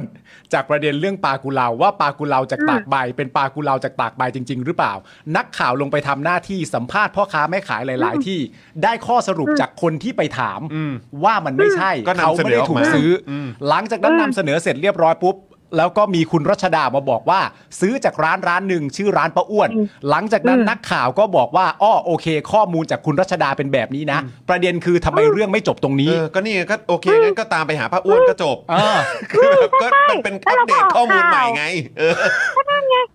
เออก็แค่นั้นเอง เออ พี่ก็เลยแบบจ ก็ ริงๆตอนนั้นข่าวเรื่องนี้พี่ไม่ได้เล่นแบบอะไรมากเลยนะ อย่างในรีพอร์เตอร์หรือในสามมิติพี่ก็จบไปตรงนั้น มันก็ไม่มีอะไรแล้วอ่ะ เห็นด้วยครับ พอนึกว่าไม่มีอะไร เห็นด้วยใช่ไหม ใช่ครับ เออ เราเองก็เหมือนกัน ใช่ เออนะค โห รับ นี่แต่สมัยก่อนพี่เขาอย่างพี่นักข่าวคนนั้นอะเขาไปทำโครงการทุจริตแบบบ้านเอื้ออาทรที่ในในอ่าในสามจังหวัดนะ อืม ถูกทิ้งร้างงบประมาณเป็นพันกว่าล้านเลยนะ อืม พี่เขาก็ไปตีแผ่ข่าวเนี้ย อืม แล้วก็เออสุดท้ายเออโอเค มันถูกเอ่อมีการเอ่อนำไปสู่การแบบจับ ตรวจส ค อน ผิด อืมครับ เออแล้ว อืม เขาก็ได้รางวัลด้วยนะ อืม แบบเขาได้รางวัลช่อสะอาดไอ้ที่แบบเออเรื่องทุจริตอะตลอดเลย ครับ แล้วเขาก็ ผม คือเขาเป็นมือสืบสวนสืบสวนที่ทำงานที่มือรางวัลคนหนึ่งอะเอาจริง อืม ครับ ครับ นักข่าวแบบนี้น่ะเหรอจะขาดความรอบคอบ อืม ในการตั้งคำถามหรือการตรวจสอบหาข้อเท็จจริงก่อนที่เขาจะรายงานข่าวแล้วออกไป อืม ที่ที่ตั้งคำถามกลับไปแค่นี้แหละ อืม ครับ พี่ก็อยากหาหาความเป็นธรรมให้เพื่อนพี่เหมือนกัน ไม่ เข้าใจ อยากให้ใครมามามารู้สึกว่าเขาต้องต้องถูกถูกด้อยค่าหรือว่าเขาหมดความตั้งใจหรือหมดกำลังใจที่ที่อยากให้กำลังใจเขา อืม ครับ ว่าเรายังต้องการนักข่าวแบบนี้ ยังต้องการคนแบบเขา อืม ที่เอ่อจะทำงานแล้วมาตั้งคำถามแทนประชาชน อืม ใช่ไหม ครับผม ซึ่งวันนั้นถ้าถ้าพี่เขาไม่ไป ถ้าถ้าพี่ถ้าถ้าคือนักข่าวคนอื่นๆอ่ะเขาเขาเห็นข่าวเออเออประกอบใบเขาก็เฉยๆไม่ได้ไปตามหา แต่พี่เขาอยู่ที่นั่นอยู่แล้ว ครับผม เขาก็เขาก็เลยไปไปคุยไปถามแล้วเขาก็ไม่ได้ถามร้านเดียวก็ถามหลายร้านอย่างที่เรารู้ ครับ ใช่ เออ อืม แล้วถ้าเขาถ้าเขาไม่เจอเราก็จะรู้เรื่องนี้เหรอ มันก็ไม่ใช่ไหมคะ ครับ จริง ๆ มันจริงเป็นเรื่องดีด้วยซ้ำนะรัฐควรที่จะจะตอบรับกับกับสิ่งที่เขาตรวจสอบ อืม เพื่ออะไรก็เพื่ออ่ะสุดท้ายตอนเนี้ย เรื่องปลากูเราตักใบก็ดัง อืม แล้วผลประโยชน์อยู่ที่ไหนผลประโยชน์อยู่ที่ชาวบ้าน ชาวบ้านเขาก็เอ่อขายปลาได้เยอะ อืม ใช่ไหมคะพี่ว่านั่นหนึ่งค่ะคือเรื่องเรื่องที่มันเกิดผลดีหลังจากการตั้งคำถามของนักข่าวคนนี้ ครับ ครับอืม เนาะ ครับผม ครับพี่ ฉันพูดแรงไปไหมเนี่ย ไม่แรงไม่แรงครับไม่แรงครับบางที ครับ บางทีก็ ไม่โอ้โหคือคือจัดได้อยู่แล้วครับ รายการนี้ จำได้อยู่แล้วเพราะว่าเรา ใจรู้ใจรู้ เราอ่าน Facebook ที่ที่ ค่ะ พี่แยมเขียนเนี่ย อืม เราก็นั่งมองหน้ากันสองคนว่าเออกูว่าพี่แยมเขาคงอยากจะพูดอะไรสักอย่างแหละ ใช่ใช่ดีแล้วแหละ ใช่ครับก็คือก็ขอบคุณพี่แยมด้วยนะครับ ที่มาแชร์ ค่ะค่ะ แล้วก็มามาเล่าให้พวกเราฟังแล้วก็แสดงความคิดเห็นเกี่ยวกับประเด็นนี้ในรายการของเราวันนี้ด้วยนะครับ ค่ะ ครับ ขอบคุณมากนะ ค่ะ ครับพี่นะค อ่า รับ เวลาเวลาพี่เจอไอ้เรื่องแบบยาม่าเนี่ยน้องๆ ทุกคนก็คอยอ่าช่วยอ่า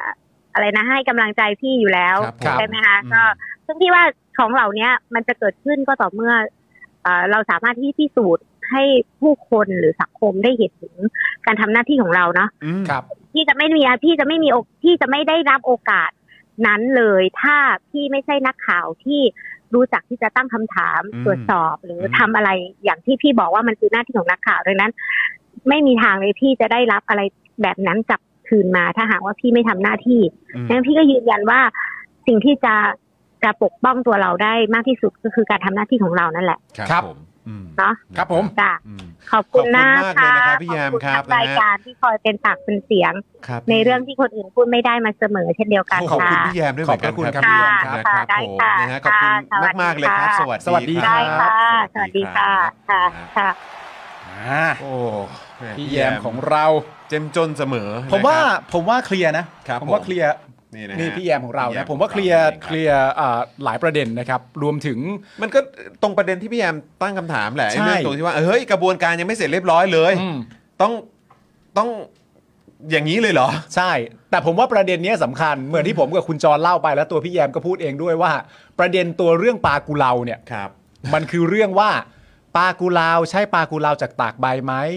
เข้าไปตรวจสอบพ่อค้าแม่ขายบอกไม่ใช่ หลังจากบอกไม่ใช่เสร็จแล้วเป็นข่าวเป็นข่าวนำเสนอ หลังจากนั้นไปก็มีเชฟที่กำลังจะมาโชว์มีเชฟที่กำลังจะมาโชว์ก็จึงมีโอกาสได้ถามคำถาม ก็อัปเดตไง ก็ อั อั ป ป เด เด ตข้ ต อมูล กัน ไง เมื่อถามคำถามไปเสร็จเรียบร้อยก็สรุปว่าซื้อจากที่นั่นจริง ๆ จากร้านนี้นะร้านนี้เนี่ยเพราะว่าตอนแรกเนี่ยสั่งไปหนึ่งตัวก่อนเอามาชิมแล้วชิมแล้วคิดว่าใช่ใช่แล้วก็เลยสั่งมาแบบออนไลน์ หลังจากนั้นเสร็จเรียบร้อยสำนักข่าวก็รายงานไปตามนั้นว่า เป็นปลากุเลาตา ตาม ม นั้น ไป จริงๆ นาราธิวาสตามนั้นจริง ๆ เพราะฉะนั้นประเด็นเนี้ย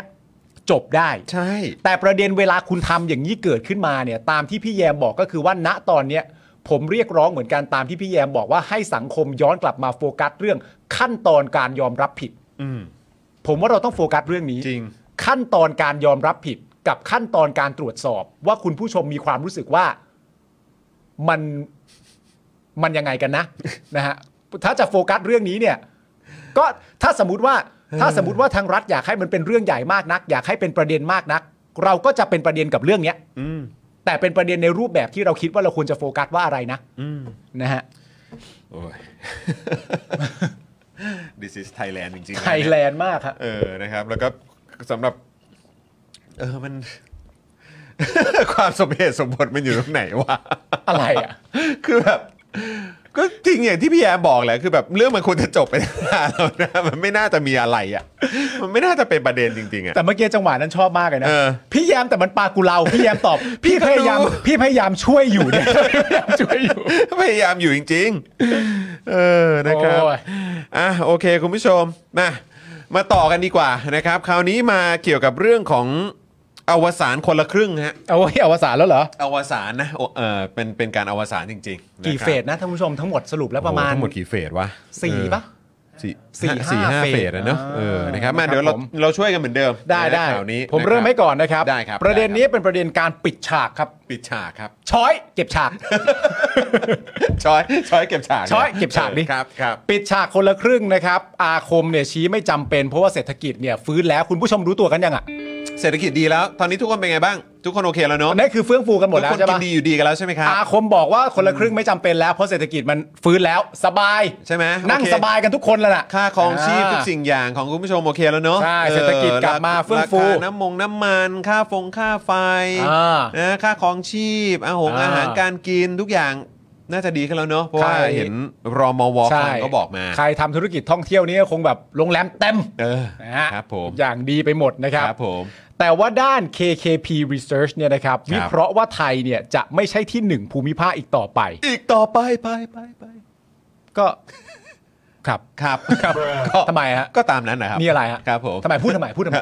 พูดทำไม ก็รู้ เอออยาก รู้ พูด อยู่ พูดเอาอะไรพูดเอาอะไร คนคนตามข่าวคนตามสถานภาพของประเทศเนี่ย เออ ก็รู้อยู่ เออ จะมาจี้ทำไมมัน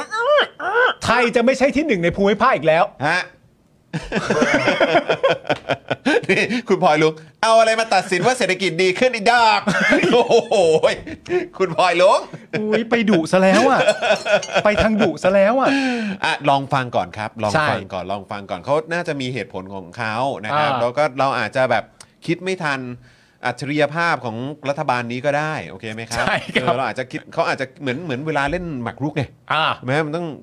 คนฉลาดจริงเขาคิดไปหลายมูฟ เขาคิดไปก่อนหน้าเป็น 8 เป็น 9 สเต็ป เอ แล้ว ออย่างนั้นเลยนี่ อันนี้เขาคิดล่วงหน้าไป 20 สเต็ปเลยนะ ใช่ ยุทธศาสตร์ชาติ 20 ปีเนี่ย ใช่ เออเห็นไหม หยุดคิดเถอะ โอ้ครับผม เห็นไหมเขาเขายังรู้เลยว่าจะมีโรคระบาดอะ ไม่รู้นะเขาไม่รู้ อ้าวเห ไม่ อ ไม่รู้ อ๋อ ไม่รู้ โอเค ไม่รู้ โอเคเอาโอเค มึงก็เป็นช่างไม้พูดไปเรื่อย แงกแงกแงก ดีมากครับ ขอบคุณมากครับ ขอบคุณมากครับ คุณอาคม ครับ นะฮะอาคมเติมพิทยาภัยศิษย์เนี่ยนะครับ ครับ ซึ่ง ผม ก็เป็นรัฐมนตรีว่าการกระทรวงการคลังนะครับ กล่าวว่าเศรษฐกิจไทยในปัจจุบันนะครับ ถือว่ากลับมาฟื้นตัวแล้ว อ่าน นะฮะ ครับผม ด้วยจำนวนนักท่องเที่ยวที่เพิ่มขึ้น การบริโภค และการใช้จ่ายที่กลับมาอย่างต่อเนื่องนะครับ ดังนั้นวันนี้นะครับจึงไม่จำเป็นที่ต้องพึ่งพามาตรการคนละครึ่งอีกต่อไป โอ้ เนื่องจากไม่มีความจำเป็นแล้ว ไม่ต้อง นะฮะ แล้ว ขณะที่แพ็คมาตรการของขวัญปีใหม่ให้แก่ประชาชนเนี่ยตอนนี้ยังจัดทำไม่เสร็จขอให้อดใจรอดูก่อน ครับ แพ็คของขวัญปีใหม่วะจอน มีแพ็คของขวัญปีใหม่ ขวัญปีใหม่ คือก็มีคนตั้งคำถามนะ บอกว่าถ้าเกิดว่าไม่มีเอ่อเขาเรียกว่านะคนละครึ่งเนี่ย เออ เออคือแบบแล้วเศรษฐกิจดีแบบเนี้ยแปลว่าคือเขาเหมือนทรงแบบจะอยู่ต่อหรือเปล่า อืม เออแล้วแถมจะมีของขวัญอะไรปีใหม่ด้วย ครับ แบบนี้เนี่ยคือยังไงอะไรอย่างเงี้ยนะครับเขาก็ตั้งคำถามกัน ใช่ นะครับ เฮ้ย ผมโดน call center ปะเนี่ย Hello are you tour guide in Bangkok โอ้โห นี่คือการท่องเที่ยวเราดีขนาดแบบว่าเขาส่งมาถามแบบ การท่องเที่ยว พิธีรเลยฮะ การท่องเที่ยวเราดีถึงขนาดผมอ่านข่าวว่าการท่องเที่ยวกลับมา แล้วมีคนส่งมาหาผมว่า Hello are you a tour guide in Bangkok อย่างนี้เลยเหรอเนี่ย แล้วเซ็นอะสติกเกอร์มาด้วยนะ เออ แต่รูปรูปไม่มีหน้าขึ้นนะ รูปไม่มีหน้าขึ้นนะฮะ เออดูแบบแปลกๆนะ โอ้โห เออ แปลกๆโอ้นี่การท่องเที่ยวกูดีขนาดมึงหา มึงทำสัมมาอาชีพแบบนี้เลยเหรอวะเนี่ย ถ้าการท่องเที่ยวดีทำไมมึงทำอาชีพนี้อะ ทำไมยังไงวะ เที่ยอะไรเนี่ย อะไรครับเนี่ย เอ้ยมึงทำหน้าเหวอแบบในสติกเกอร์มึงดิ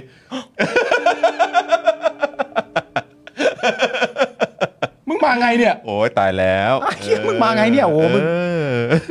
นี่มึงฟังข่าวปะเนี่ย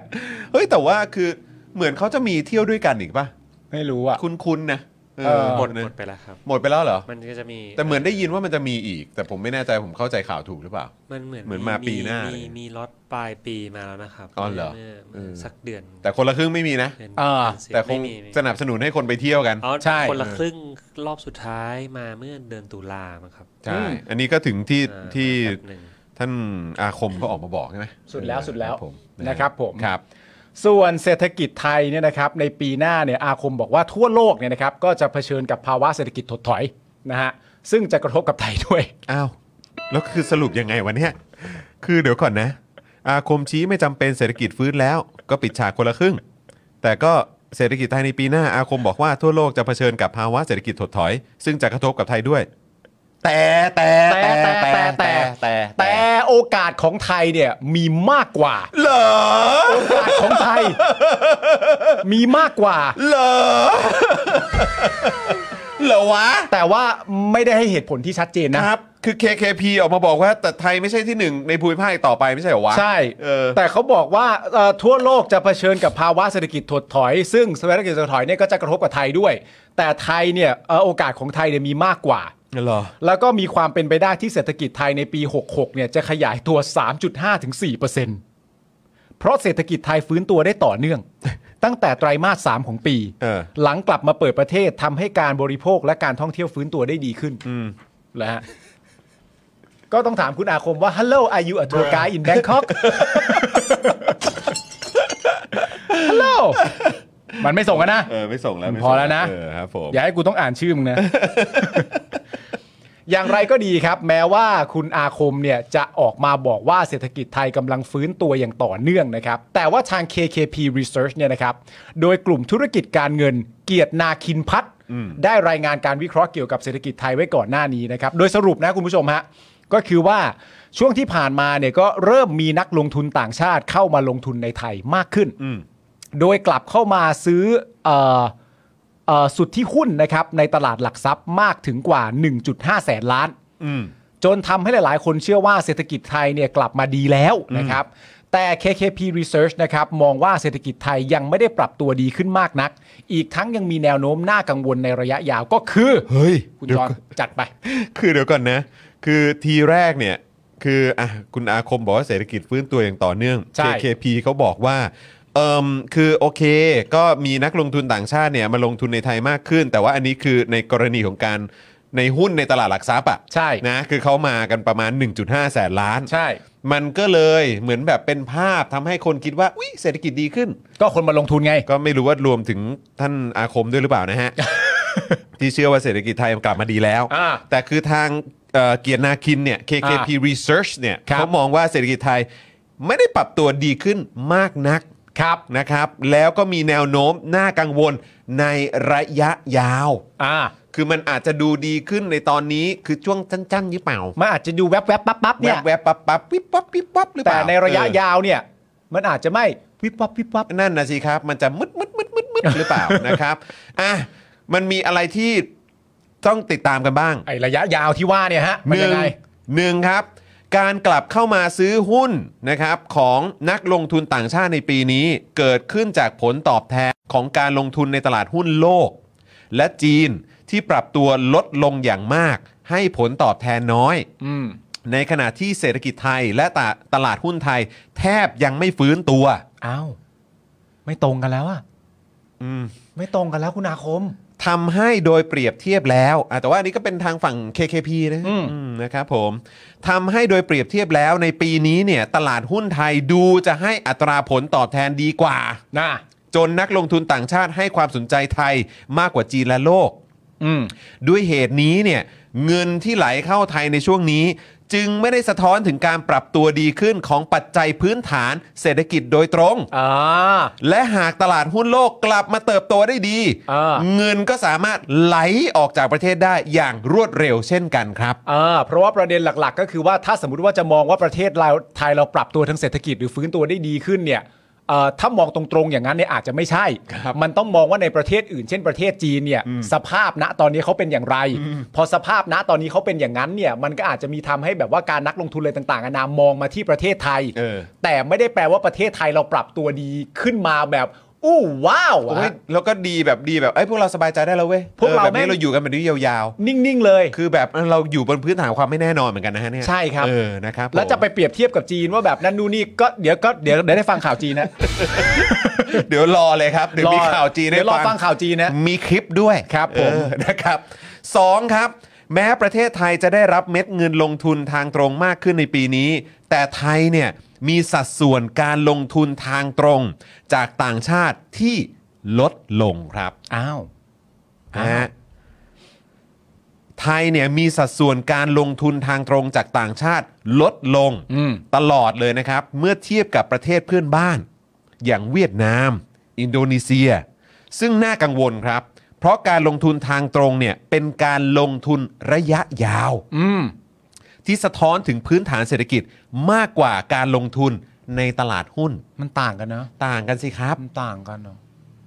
เขาก็ขนแบบโรงงงโรงงานขนอะไรทุกอย่างลงไปก็ไปกันหมดแล้ว คือมันอัดกำลังทรัพย์ไปที่กระบวนการการผลิตอะครับ แล้วคือคือถ้าจะแค่จะแค่มาบอกว่าเออแบบเฮ้ยตลาดหุ้นไทยดีอย่างเงี้ยคือแบบเราก็รู้กันอยู่ เช้าวันหนึ่งเป็นยังไงบ่ายอีกวันเป็นยังไง หรือวันหนึ่งเป็นยังไงวันวันรุ่งขึ้นเป็นยังไงคือมันก็มันผันผวนน่ะ มันไม่เหมือนกัน แต่ถ้า เนอะ การลงทุนทางตรงมันก็คืออยู่กันยาว ใช่ ๆ ใช่ไหมก็มาก่อสร้างมาสร้างมาอาจจ้างพนักงงจ้างพนักงานอะไรต่างๆ แต่เราไม่มี ก็ลงทุนทางตรงก็แปลว่าเติบโตโดยตรงไง เออ ก็เติบโตเลยอะไรที่ลงทุนไปก็เติบโตขึ้นมาโดยตรง อินโดเนี่ยเขาแห่กันไปเต็มเลยนะครับเพราะเขาเป็นประชาธิปไตยจ้า แล้วเวียดนามกับอินโดตอนนี้นี่เอาไม่ลงแล้วนะฮะ เออ ไม่ต้องตามแล้วนะฮะตอนนี้ เวียดนามอ่ะแน่นอนเราไม่ได้พูดถึงประชาธิปไตยแต่มันมีเสถียรภาพไง ใช่ แต่คือประเทศนี้อ่ะคือมึงยังไงสักอย่าง ใช่ มันไม่เหมือนกันนะอาคม นั่นดีฮะสามครับ ต่างชาติมีแนวโน้มเลิกกิจการในไทยเพิ่มมากขึ้นครับ อ้าว มึงยังจะเลิกกันเหรอกูแทบไม่เหลือแล้วนะเนี่ย นะฮะต่างชาติมีแนวโน้มเลิกกิจการในไทยเพิ่มมากขึ้น โดยคิดเป็นมูลค่า 31,000 ล้านดอลลาร์สหรัฐครับ ฮะ นับตั้งแต่เมื่อไหร่ นับตั้งแต่ปี 2010 ถึง 2022 ครับ 12 ปี ครับ นอกจากนี้นะครับในช่วงที่ผ่านมายังเห็นธุรกิจต่างชาติ เริ่มถอนทุนออกจากไทยครับ เออ เช่น เช่น ธุรกิจโทรคมนาคม อ่า ธุรกิจค้าปลีก โอ้ย เหล่านี้นี่มันเกี่ยวข้องกับธุรกิจอะไรในไทยบ้างนะ ธุรกิจโทรคมนาคม อ่า ธุรกิจค้าปลีก อ่า อืมนะครับ ธุรกิจรายย่อยของภาคธนาคาร อ่า หรือแม้แต่ข่าวที่โรงงานการผลิตเครื่องใช้ไฟฟ้าที่เริ่มย้ายออกจากประเทศไทยครับอ่ะตู่ว่าไงวะ กูกลับไปอ่านอาคมใหม่ไหม เอาอาคมช่วงต้นใหม่ไหมอาค ไม่แล้วกูอยากเห็นด้วยเห็นมี I.O. แบบพวกเชียร์ลุงตู่ ไหนๆเออๆๆไอ้พวกเชียร์ลุงตู่เนี่ย ไหนมาสิ เออไอ้พวกเชียร์ลุงตู่เนี่ยเออไหนไหนมึงบอกกูหน่อยดิ Welcome Mr. ดาวคนนง เออดาวคะนองเนี่ยเฮ้ยดาวคะนองไหนมึงมาตอบ KKP หน่อยดิ ไหน มึงบอกว่า โอ้ยคมนาคมดีมากในยุคลุงตู่อะไรก็ไม่รู้ของมึงเนี่ยเออเนี่ย แป๊บนึงนะ ยุค ยุคลุงตู่เจริญสุดๆ ครับ ด้านคมนาคมและการพัฒนาโครงสร้างเออเดี๋ยวนะ เออเดี๋ยวนะครับเออ ด้านการคมนาคมเหรอครับ ครับผม คือกูว่าเอาแค่ซอยแจ้งวัฒนะหนึ่งกูเนี่ย ครับผม เออ แม่ เอาแค่ซอยกูอย่างเดียวก็ได้คมนาคมดีสุด ๆ เลยเนอะ โอ้ย ไม่ เออรถไฟความเร็วสูงถึงไหนแล้ว ลงทุนเงินไปเท่าไหร่ เยอะกว่ายุคแบบว่าเจ๊ปูขายชาติเนี่ยไปเท่าไหร่วะ เออ ฮะกูถามจริง จริงๆเขาอาจจะเขียนบทละครก็ได้นะชื่อเขาอะแบบมีเดือนมาแนะนำตัวเองอะ เออ เธอ เออ ดาวขนอง ดาวคะนอง นี่นี่ดาวขนอง ฉันเอง นี่ดาวขนอง ฉันเอง เธอนองใช่ไหม อ่ะ นี่ดาวขนอง ดาวคะนอง อันนี้เป็นคนสองคน ดาวะ คุยกัน เออครับผม เธอคือนอง ครับผม ฉันดาวขนอง ครับผม ะนะ คื รั อบ จะบอกดาวดาดาวค่ะ หรือว่านองค่ะ ครับ เออช่วยคุยกับคนอื่นบ้าง ช่วยคนอื่น ไม่ใช่ บ้างนะ มึงคุยกันเองอย่างเดียวครับ โอ้โหดาวขนองนี่ไม่นองนี่ปิ่มแล้วฮะตอนนี้ปิ่มแล้ว ลุงตู่เนรมิตได้ด้วยเงินภาษีประชาชนไหม ใช่ครับ เออครับผม ที่ผ่านมามีแต่นโยบายลอยๆ ในรัฐบาลนี้เหรอฮะ ไม่เขาคงหมายถึงรัฐบาลแบบจากการเลือกตั้งแหละ อ๋อ เออสงสัย เออ เออนะครับ เออ คุณดาวขนอง เออ โอ้โหมีโอกาสมาพอดี เออเออเออ คำถามนี้นี่ไม่ได้ถามมาตั้งนานแล้ว ครับผม คุณดาวขนอง ฮะ คุณเนี่ยเป็นคนดีป่ะ เออ ไม่ได้ถามมาตั้งนานแล้ว เออ ขอถามหน่อยนะ นะ คุณ ตอบ ดาวคะนอง ตอบหน่อยดิ คุณเป็นคำถามที่หนึ่งนะ ฮะ เอาเหมือนเดิมคุณผู้ชมเราจำมันได้ดีนะฮะ ครับ คำถามที่หนึ่งคุณเป็นคนดีหรือเปล่า ฮะ คำถามที่สองก็คือ คุณเป็นคนดีเหมือนกับใคร เออ อ่ะสองอันนี้นะฮะ เออ คุณเป็นคนดีหรือเปล่า ถ้าคุณเป็นคนดี คุณเป็นคนดีเหมือนกับใคร เออ มีใครในใจลองบอกมา เออ นะฮะ เออเออ โอเค เอาเท่านี้ก่อนจะได้แบบ จะได้แบบเข้าใจกันว่าอ๋อโอเค ประมาณนี้ เออ อ่ะ นะนะ ประมาณนี้ นะอ่ะเดี๋ยวถ้าเกิดตอบเดี๋ยวช่วยช่วยนั่นไว้ด้วยนะฮะ ใช่ เออครับผม ครับอ่ะแล้วก็รู้สึกไงกับจำนำข้าวด้วย เออใช่ใช่ใช่ใช่ใช่ใช่ใช่ใช่ใช่เออนะครับ อ่ะ นะฮะอ่ะเออโดยไม่ใช่แค่ต่างชาตินะ แต่คนไทยก็ยังลงทุนในไทยน้อยลงเรื่อยๆครับเฮ้ยไปนไม่ได้ยังไง ถ้าเกิดว่ายุคลุงตู่นี่เนรมิตได้เนี่ยทำไม เออ ถึงย้ายไปลงทุนข้างนอกวะ เฮ้ย แล้วอย่างนี้มันจะพูดได้ไงว่า ที่ผ่านมามีแต่นโยบายลอยๆ คุณดาวคะนองไปฟังเพลงเดือดทอยมาเหรอฮะ มีใครพาคุณดาวคะนองลอยมาเนี่ย ฉันจะพาเธอลอย เอ เหรอ อลอยไปแล้ว ลงมาบ้าง โอ้โห เดินตัวตึงมาเลย โอ้ยทั้งในส่วนของบริษัทไทยที่ออกไปลงทุนในอาเซียนและยุโรป เขาไปทำไมคุณดาว ไป คะนอง ทำไมอ่ะ คุณดาวคะนองเขาไปทำไม รวมถึงนักลงทุนในตลาดการเงินที่ลงทุนในกองทุนต่างประเทศมากขึ้น อ้าว และสนใจหุ้นไทยลดลง อ้าว เพราะผลตอบแทนอยู่ในระดับต่ำมาเป็นเวลานาน เฮ้ย เวลานานนี่ 8 ปีป่าวะ เฮ้ยพอน่าจะพอดีเลยนะ เออ เฮ้ย เฮ้ย โอ้ยดาวคะนอง นี่ผมเถียงแทนดาวคนนองเลยเนี่ย นี่ ดูสิ ผม เนี่ยลงลงข่าวอะไรเนี่ยรีเสิร์ชอะไรเนี่ยเอ้ยจบจากที่ไหนวะเอ อบริเวณดาวคนนองกับสำเร็จนี่พัฒนาไปมากนะ โอ้ยอันนี้ อันนี้ โหนี่ไม่ใช่แค่แค่แค่กะลาในประเทศนะ นี่นี่กะลาแค่แถวสำเร็จนะฮะเนี่ยเออเนี่ยกูชักโอ้โหตายละ แถวดาวคะนองกับสำเร็จได้ขึ้นมาพัฒนาไปมาก เออ นะ พั ฮะ ฒนาไปมากนะฮะครับผมอืมครับผม ไอ้ไอ้แถวดาวคะนองกับสำเร็จในที่คุณดาวคะนองอยู่ เออ อะ เออเออ สอสอนี่จากพักอะไรอะ เออเออเออ ลองเขียนเขียนๆมาเข้าดู เอออยากรู้อยากรู้ เออสส ยาก จะพรรคอะไรที่ช่วย อั กัน ปเดต พัฒนา หอยเออช่วยอัปเดตหน่ อยเออนะครับนะฮะ โอ้โห สุดยอดเลยไอ้เหี้ย แล้วจะได้ชื่นชมไงสสในพื้นที่ด้วยเอ้ยหรือว่าไม่ได้เราต้องให้เราต้องให้เครดิตลุงตู่ล้วน ก็ลุงตู่ล้วนๆไป ๆ เลย ออล้วนๆเนอะ มัน เออครับ แบบ ผม แกนนำรัฐบาลไง เออครับผมพระรามสองมันหลายผู้รับเหมาอะครับ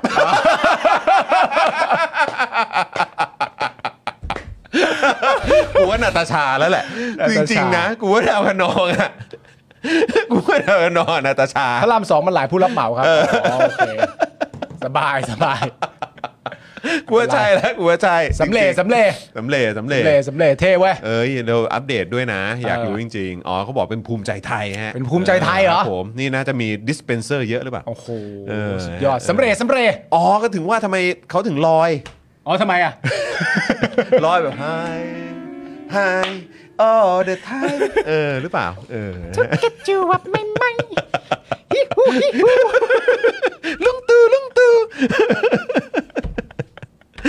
รักจริง โอ้รักจริง ๆ ๆ นะครับ จริงๆ อ้าว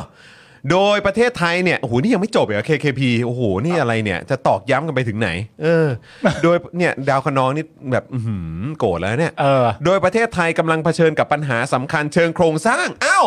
โถ เมื่อกี้ดาวคะนองบอกว่าลุงตู่เขาทำโครงสร้างมาดี เออ อ้าว โถเอ้ยสำเร็จ ทำไม KKP ถึงแบบว่าอคติบังตา เอ หรือ อ เปล่าเนี่ยเออเมื่อกี้เห็นดาวคนนองบอกเนี่ยเวลาเราทักอะไรแบบนี้นี่แปลว่าอคติบังตาหรือเปล่า เคเคพีมีปัญหาอะไรโดยตรงกับดาวคะนองปะเนี่ย มีปัญหากับดาวคะนองเปล่าเคลียร์กันได้นะ KKP เขาบอกว่าประเทศไทยกำลังเผชิญกับปัญหาสำคัญเชิงโครงสร้าง เออ ในหลายมิติ ในขณะที่ฝั่งของนโยบายในประเทศไทยมีการพัฒนาที่ช้ามาก หรือ หรือเขาจะบอกว่าที่อื่นพัฒนาช้าก็จริงแต่ดาวคะนองกูเร็ว อันนี้คือเร็วสำหรับดาวคนนองแล้วแหละ อ่ะมันก็ ะ แล้วแต่นะฮะ เมื่อเทียบกับต่างประเทศนะครับ คือฝั่งของนโยบายในประเทศไทยมีการพัฒนาที่ช้ามากเมื่อเทียบกับต่างประเทศ โอ้โห ซึ่งจะทำให้ไทยไม่ใช่ประเทศอันดับหนึ่งของภูมิภาคอีกต่อไป อ๋อครับ ผม อ่านะครับ แต่ก็ใช่ไหมเราไปหวังอะไรมากกับอันดับหนึ่งนะ ใช่ เออเนอะ อันดับหนึ่งมันแค่ตัวเลขเว้ยคิดอะไรมาก เนอะเออครับผม ดาวคะนองไปไหนแล้วเนี่ย พ่อมึงยังทำโฮปเบลเจ๊งไม่เป็นท่าอะไร อะไรวะเนี่ย นี่คุณดอนบอกเฮ้ยโฮปเวลมาว่ะ ไอโฮปเบลไม่งมาเว้ยเฮ้ยเพื่อนเพื่อนโฮปเบลมา เฮ้ย เว้ย โฮปเวลมาเฮ้ยเฮ้ย เฮ้ยจริงบอกว่าไอโฮปเบลมาเว้ย เออเออ เฮ้ยไอโฮปเบลมากูกลับเว้ยเฮ้ยกลับเว้ยเฮ้ยถ้าโฮปเบลมากูกลับเว้ย พอเออคุณพลอยลุงถามว่าเออนี่มันเกี่ยวอะไรกับธนาธรนะ เอ้าคุณคุณพลอยลุงอย่าไปถามหาตะกาสิครับ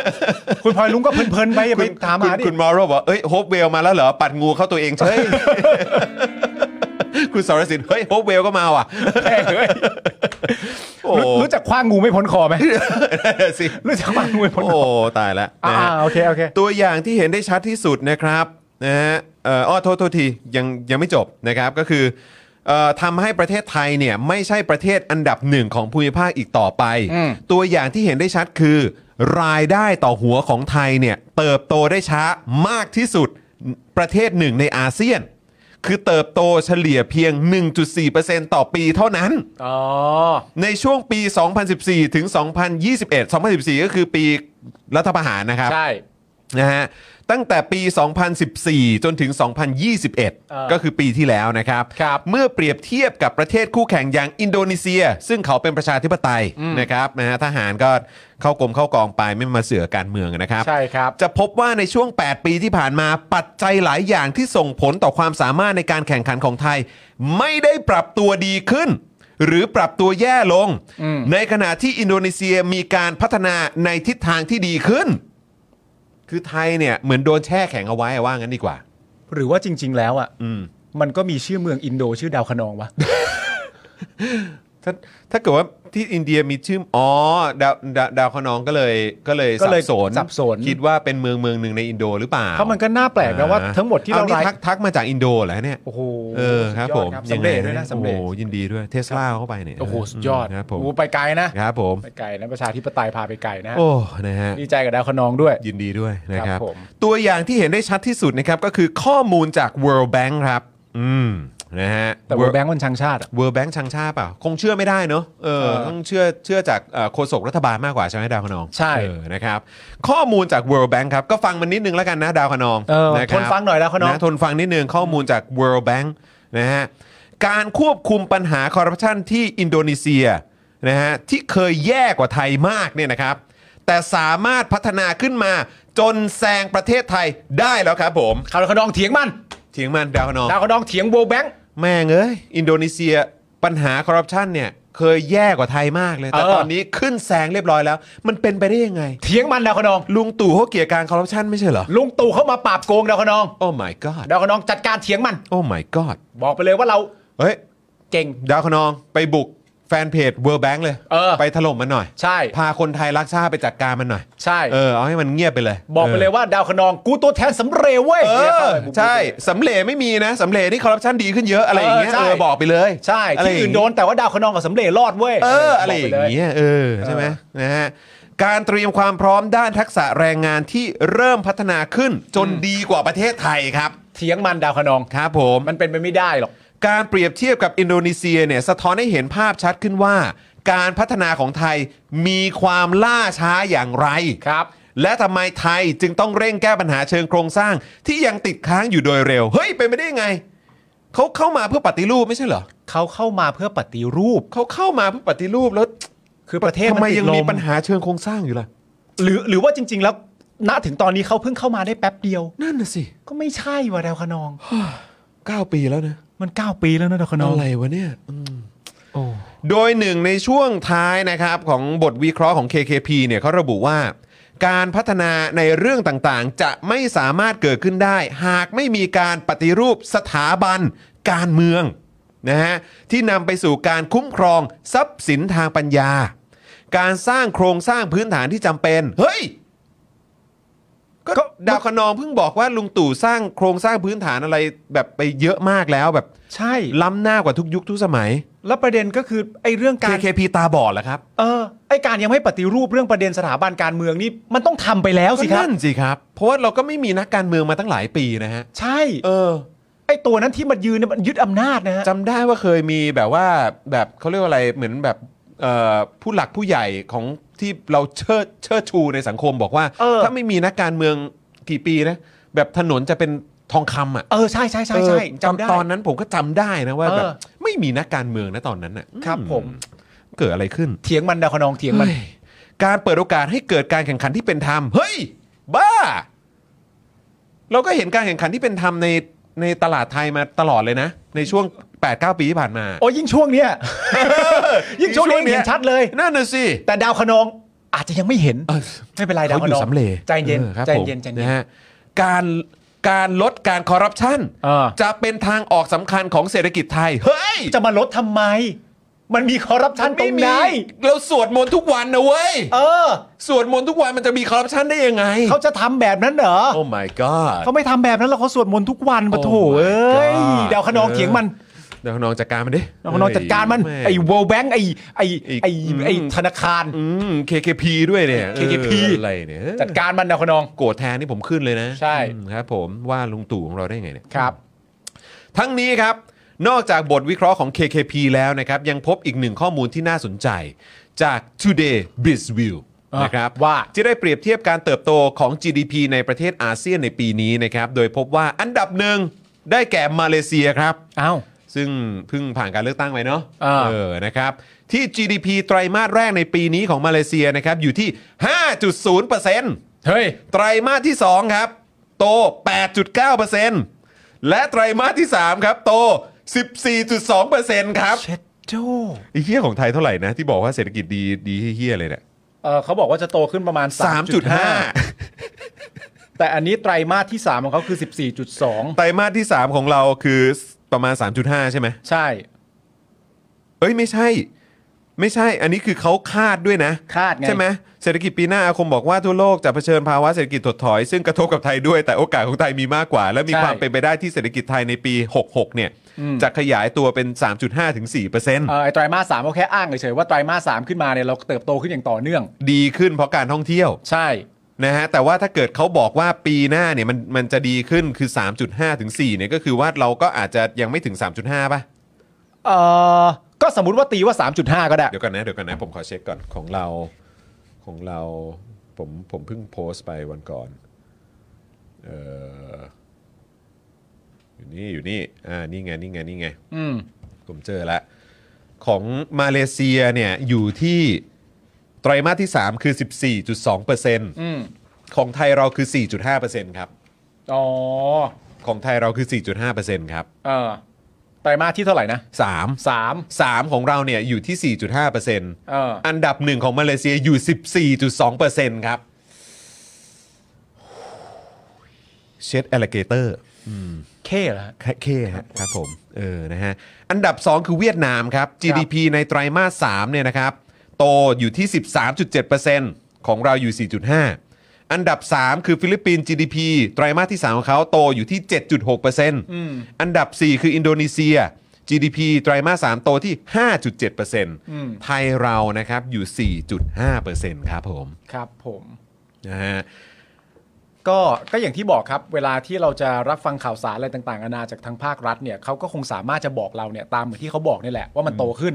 นะครับผมแต่ว่าเขาก็บอกไม่ครบอะนะฮะว่าเวลามันโตขึ้นเนี่ยมันโตขึ้นเมื่อเปรียบเทียบกับอะไร เราก็เลยมาบอกให้ครับบอกเราเลยมาบอกครบให้ เราก็เลยมาบอกให้นะครับ แล้วถ้าเราโตขึ้นประมาณว่าอย่างนี้เนี่ยนะครับ ก็ต้องย้อนกลับไปว่า เอ๊ะแล้วที่มันโตกว่านี้เนี่ยเวลานักลงทุนชาวต่างชาติเข้ามาเขาจะไปประเทศเราไหมอะไรอย่างเงี้ยนะ อันนี้ก็แต่เขาอาจจะไม่ลงทุนในประเทศไทยโดยตรง แต่เขาอาจจะเพ่งเล็งไปเลยก็ได้ว่ามาลงทุนที่ดาวคะนอง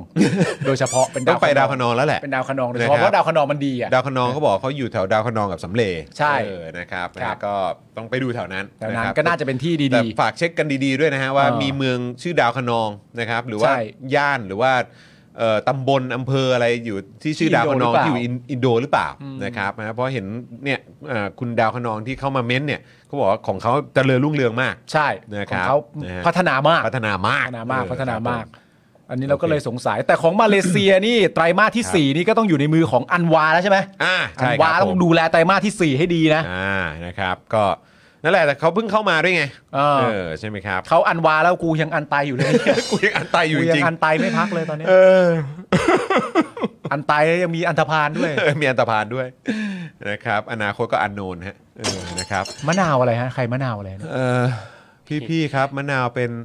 มะนาวมีเบลข้ามมะนาวบ้านแพวอีกคนหนึ่ง อ๋อมีมาด้วยแหละฮะเออนี่ช่วงนี้เป็นอะไรไอโอนี่หรือสลิมชอบมากันเป็นชื่อย่านนะฮะเออครับผมเออนะฮะยินดีต้อนรับ IO และสลิมทุกท่านนะฮะ ยินดีต้อนรับครับ ครับผมะ บ่ย่านครับบ่ย่าน ลืม ครับ กดใช้กดเออกดไลค์กดแชร์ด้วยนะครับ ครับ เออ ผมกดไลค์กดแชร์ด้วยนะครับ ฮ เป็นเมมเบอร์ด้วยก็ได้นะ เออนะมาเป็นเมมเบอร์กัน ใช่ นะครับเอาเอาเอาค่า IO อ่ะ ใช่ เออนะมาเป็นเมมเบอร์ก็ได้ถ้าถ้า ใช่ คุณได้นะ อืม เออนะครับถ้าถ้าไม่โดนถ้าไม่โดนอมนะเออ ใช่ นะครับ ใช่เพราะจริงๆแล้วต้องยอมรับนะฮะว่าจริงๆแล้วเวลาคุณเข้ามาในรายการเราเนี่ยคุณจะได้สกิลการเป็นไอโอเยอะกว่าเดิมกลับไปนะ อ่าใช่ใช่ใช่ใช่ใช่ เราทำได้ดีกว่าเยอะ เราทำได้ดีกว่าเยอะจริง ขยี้ให้ขนาดนี้แล้ว เราทำไม่ดีกว่าเยอะจริงๆอะ เนอะ ใครก็เถียงเราไม่ได้จริงๆ เอ อะ อไม่ได้ เนอะดาวขมำเอ้ยดาวขนองโทษโอ้ยโอ้ยโทษโทษโทษโทษตกลงเขาตอบไหมว่าเขาเป็นคนดีหรือเปล่า ไม่ตอบไม่ตอบ ไม่ตอบใช่ไหม เออครับผม ดี คือ เปล่า เขาสไตล์นี้เขาจะไม่ฟังฮะ อ๋อ คือพอฟังปุ๊บแล้วรู้สึกว่าโอ้ยอีกเคี้ยไม่ได้แล้วเดี๋ยวนี้เราปิดละเราพิมพ์อย่างเดียว อ๋อ เออค โอ รับ เค ผม โอเคโอเค นะ โอ ฮะ เค อ่ะคราวนี้มาอีกเรื่องนะครับก็คือประเด็นข่าวต่างประเทศกันมากดีกว่า ครับ นะครับเดี๋ยวเราแบ่งกันคนละสลับข่าวกันไปเลยดีกว่าเนาะ ได้คุณจัดประท้วงก่อนเลย เอ่ออ่าโอเคครับผมเริ่มกันที่ประเด็นของพี่จีนของเรา พี่ชิน นะครับเอ่อประธานาธิบดีสีจิ้นผิงเพิ่งเดินทางมาไทยนะนะครับมีคนก็โอ้ยสวัสดีครับ สวัสดีครับ สวัสดีครับอ่ะอ่ะอ้าวอืม สวัสดีครับ อืมอ้าวครับผมแต่ว่าวันรุ่งขึ้นก็ได้จับมือ ไม่จับมือแต่เขาบอกเลยนะว่าจริง ๆ แล้วมันไม่เห็นเป็นอะไรเลยการที่เราแบบว่าเคารพ ครับผม ผู้นำจากประเทศอื่น โอเคครับผม ก็ไม่ไม่มีอะไระ โอเคอยู่แล้ว ไม่มีะไรฮะ เออนะครับ ครับ นะฮะเอ่อก็มาที่ประเทศของพนาท่านเอ่อสีจิ้นผิงหน่อย ท่านสี นะครับท่านสีนะครับนะฮะชาวจีนจำนวนมากนะครับ รวมตัวชุมนุมกันในหลายเมืองใหญ่ทั่วประเทศครับ รวมถึงที่ปักกิ่งนะครับ แล้วก็เซี่ยงไฮ้ด้วยครับ ครับ โอ้โหนะครับ เพื่อประท้วงนโยบายซีโร่โควิดของรัฐบาลจีนครับ โดยผู้ประท้วงบางส่วนเนี่ยยังตะโกนขับไล่สีจิ้นผิง และพรรคคอมมิวนิสต์นะครับ ซึ่งนับเป็นท่าทีต่อต้านรัฐบาลจีนครั้งรุนแรงที่สุดในรอบหลายสิบปีนะครับ และไม่เคยเกิดขึ้นมาก่อนนะครับ นับตั้งแต่ที่สีจิ้นผิงก้าวขึ้นเป็นผู้นำครับ เห็นตอนแรกเขาบอกว่าพยายามเหมือนจะแบบว่าจะสงวนคำในการเรียกชื่ออะ อืม คือพยายามจะแบบว่าประท้วงก็จริง แต่ไม่พยายามเมนชั่นว่า ไม่ไม่พุ่งเป้า ไม่ไม่พุ่งเป้า เออ เพราะว่ามันโดนจับได้ง่ายกว่า อ่า นะครับ ฮะ ผม แต่ว่าตอนนี้ก็ มี คง ถื ไม่ อกระดาษเปล่าก็โดนครับ เออ ถือกระดาษเปล่าก็โดนครับ แต่ตอนนี้เขาคงมาเต็มแล้วแหละฮะ ตอนนี้ก็คงก็ก็นั่นแหละ ผม ครับ ถึงบอกก็คือถือกระถือกระดาษเปล่าก็ยังโดนนี่ก็เขาก็คงไม่ ไม่ต้องสนใจแล้วเหรอมั้งฮะ ใช่ครับ อะไรมันก็โดนอยู่ดีอะ ครับ โดยเหตุประท้วงเนี่ยเริ่มขึ้นนะครับหลังเกิดเพลิงไหม้อพาร์ตเมนต์แห่งหนึ่งที่เมืองอูรุมชีนะครับในเขตปกครองตนเองซินเจียงนะครับซินเจียงอุยกู ครับ นะครับทำให้มีผู้เสียชีวิต 10 คน บาดเจ็บอีก 9 คน ในเวลาต่อมาครับ ประชาชนในซินเจียงได้รวมตัวกันประท้วงด้วยความไม่พอใจ โดยระบุว่าการบังคับใช้มาตรการควบคุมโรคอย่างเข้มงวด ด้วยการปิดพื้นที่บางส่วนของอาคาร ส่งผลให้ผู้ประสบภัยไม่สามารถหลบหนีออกจากที่เอ่ออาคารที่พักอาศัยได้ทันเวลา อืม และทำให้เจ้าหน้าที่ดับเพลิงเข้าไปช่วยเหลือได้อย่างล่าช้า อืม คือเอ่อถ้าเป็นภาพที่มันเป็นภาพจริงอะนะฮะ อืม คือเราก็เห็นภาพที่เขามีการแชร์กันในโซเชียลมีเดียที่เขาบอกว่ามันหลุดลอดออกมามุด V- VPN ออกมาจาก มุด จีน มามุด นะฮะ มา ก็คือมีการถึงขั้นว่าเหมือนไปเขาเรียกว่าอะไรเอาลวดเอาอะไรเชือกอะไรไปมัดประตูทางหนีไฟทางออกอะไรต่างๆไว้ ไม่ให้ออก ไม่ให้ออกเพราะว่าก็คือเขาก็ทำอย่างนี้กันมาตั้งนานมีตอกตะปงตอกไม้ตอก อืม อะไรไม่ให้ออกจากประตูออกจากห้องออกจากอะไรเงี้ยเขาก็เราคือเป็นเป็นภาพที่เห็นมาก่อนหน้านี้ตั้งแต่ปีที่แล้วด้วยซ้ำใช่ไหมฮะเออแล้วก็แบบก็ก็เคยเห็นกันมาก่อนนะเออนะครับซึ่งถ้าเกิดว่าครั้งนี้เหมือนกันคือไฟไหม้แล้วเขาหนีกันออกมาไม่ได้ อืม เพราะ กรณีแบบเนี้ย อืม มันก็น่าโกรธจริงๆอ่ะ ใช่ เพราะทำกับเขาเหมือนแบบเป็นสัตว์เลี้ยงอ่ะ ขังเขาอะฮะ เออ ม แม้ว่าในเวลาต่อมาเนี่ยนะครับ สถานีโทรทัศน์ CCTV ของทางการจีนเนี่ยจะชี้แจงว่าอาคารนี้ไม่ได้อยู่ภายใต้มาตรการควบคุมโควิด -19 และยืนยันว่าทุกคนสามารถออกมาจากอาคารได้ ซึ่งหลังจากนั้นการชุมนุมได้ลุกลามเข้าสู่หลายเมืองครับ รวมถึงเมืองใหญ่อย่างเซี่ยงไฮ้และเมืองหลวงอย่างปักกิ่งด้วย ครับผม นะครับซึ่งก็แน่นอนนะครับถ้าเกิดว่า ฟังข้อมูลจาก CCTV ซึ่งเป็นของทางการจีนเนี่ยก็ก็ก็อยู่ที่ อยู่ที่พิจารณาครับ อ่าครับผมอยู่ที่วิจารณญาณแล้วนะครั ครับ บผม นะฮะโดยเมื่อคืนที่ผ่านมานะครับเกิดภาพการปะทะกันระหว่างผู้ประท้วงแล้วก็เจ้าหน้าที่ ซึ่งพยายามเข้าไปสลายการชุมนุม โดยมีรายงานนะครับว่ามีผู้ชุมนุมจีนหลายคนถูกเจ้าหน้าที่จับกลุ่มหนึ่งในนั้นครับเป็นนักข่าวของ BBC อืม โดยวันนี้นะครับ BBC ได้แถลงการถึงเรื่องนี้ โดยระบุว่า BBC กังวลอย่างมากเกี่ยวกับการปฏิบัติต่อเอ็ดลอเรนซ์นักข่าวของ BBC ซึ่งถูกจับและใส่กุญแจมือขณะรายงานข่าวการประท้วงในนครเซี่ยงไฮ้ อืม คือรายงานข่าวเฉยๆนะครับ โดยลอเรนซ์เนี่ยทำงานในฐานะนักข่าวที่ได้รับการรับรองอย่างถูกต้องในจีน แต่กลับถูกคุมตัวนานหลายชั่วโมง ระหว่างนั้นนะครับลอเรนซ์เนี่ยถูกตำรวจซ้อมและเตะ ก่อนได้รับการปล่อยตัวในเวลาต่อมา ครับ ซึ่ง BBC เนี่ยยังไม่ได้รับคำอธิบายหรือคำขอโทษจากทางการจีนนะครับ นอกจากคำกล่าวอ้างของเจ้าหน้าที่ว่า การจับกลุ่มลอเรนซ์ก็เพื่อผลประโยชน์ของตัวลอเรนซ์เอง ในกรณีที่อาจติดโควิดจากฝูงชนครับ ซึ่ง BBC ไม่ถือว่านี่เป็นคำอธิบายที่น่าเชื่อถือนะครับ ถือก็แย่แล้วครับ ครับผม ถือก็แย่แล้วครับ นั่นนะสิครับนะฮะเออนั้นเอ่อเราขอดูคลิปของทางคุณลอเรนซ์กับเอ่อที่โดนจับก่อนได้ไหมฮะ ครับ อันนี้เป็นภาพที่มาจากทาง Twitter นะฮะ ก็มีการพูดด้วยว่าให้โทรไปที่กงสุลเอ่อของทางอังกฤษด้วยนะครับ แจ้งแจ้งเหมือน ผมไม่แน่ใจว่าเป็นทีมงานหรือว่าเป็นชาวต่างชาติที่มาด้วยกันนะครั ครับ บ เจะมีมีตอนจับก่อนไหมอ่าโอเคครับผม อันนี้ก็คือตอนจังหวะจับคู่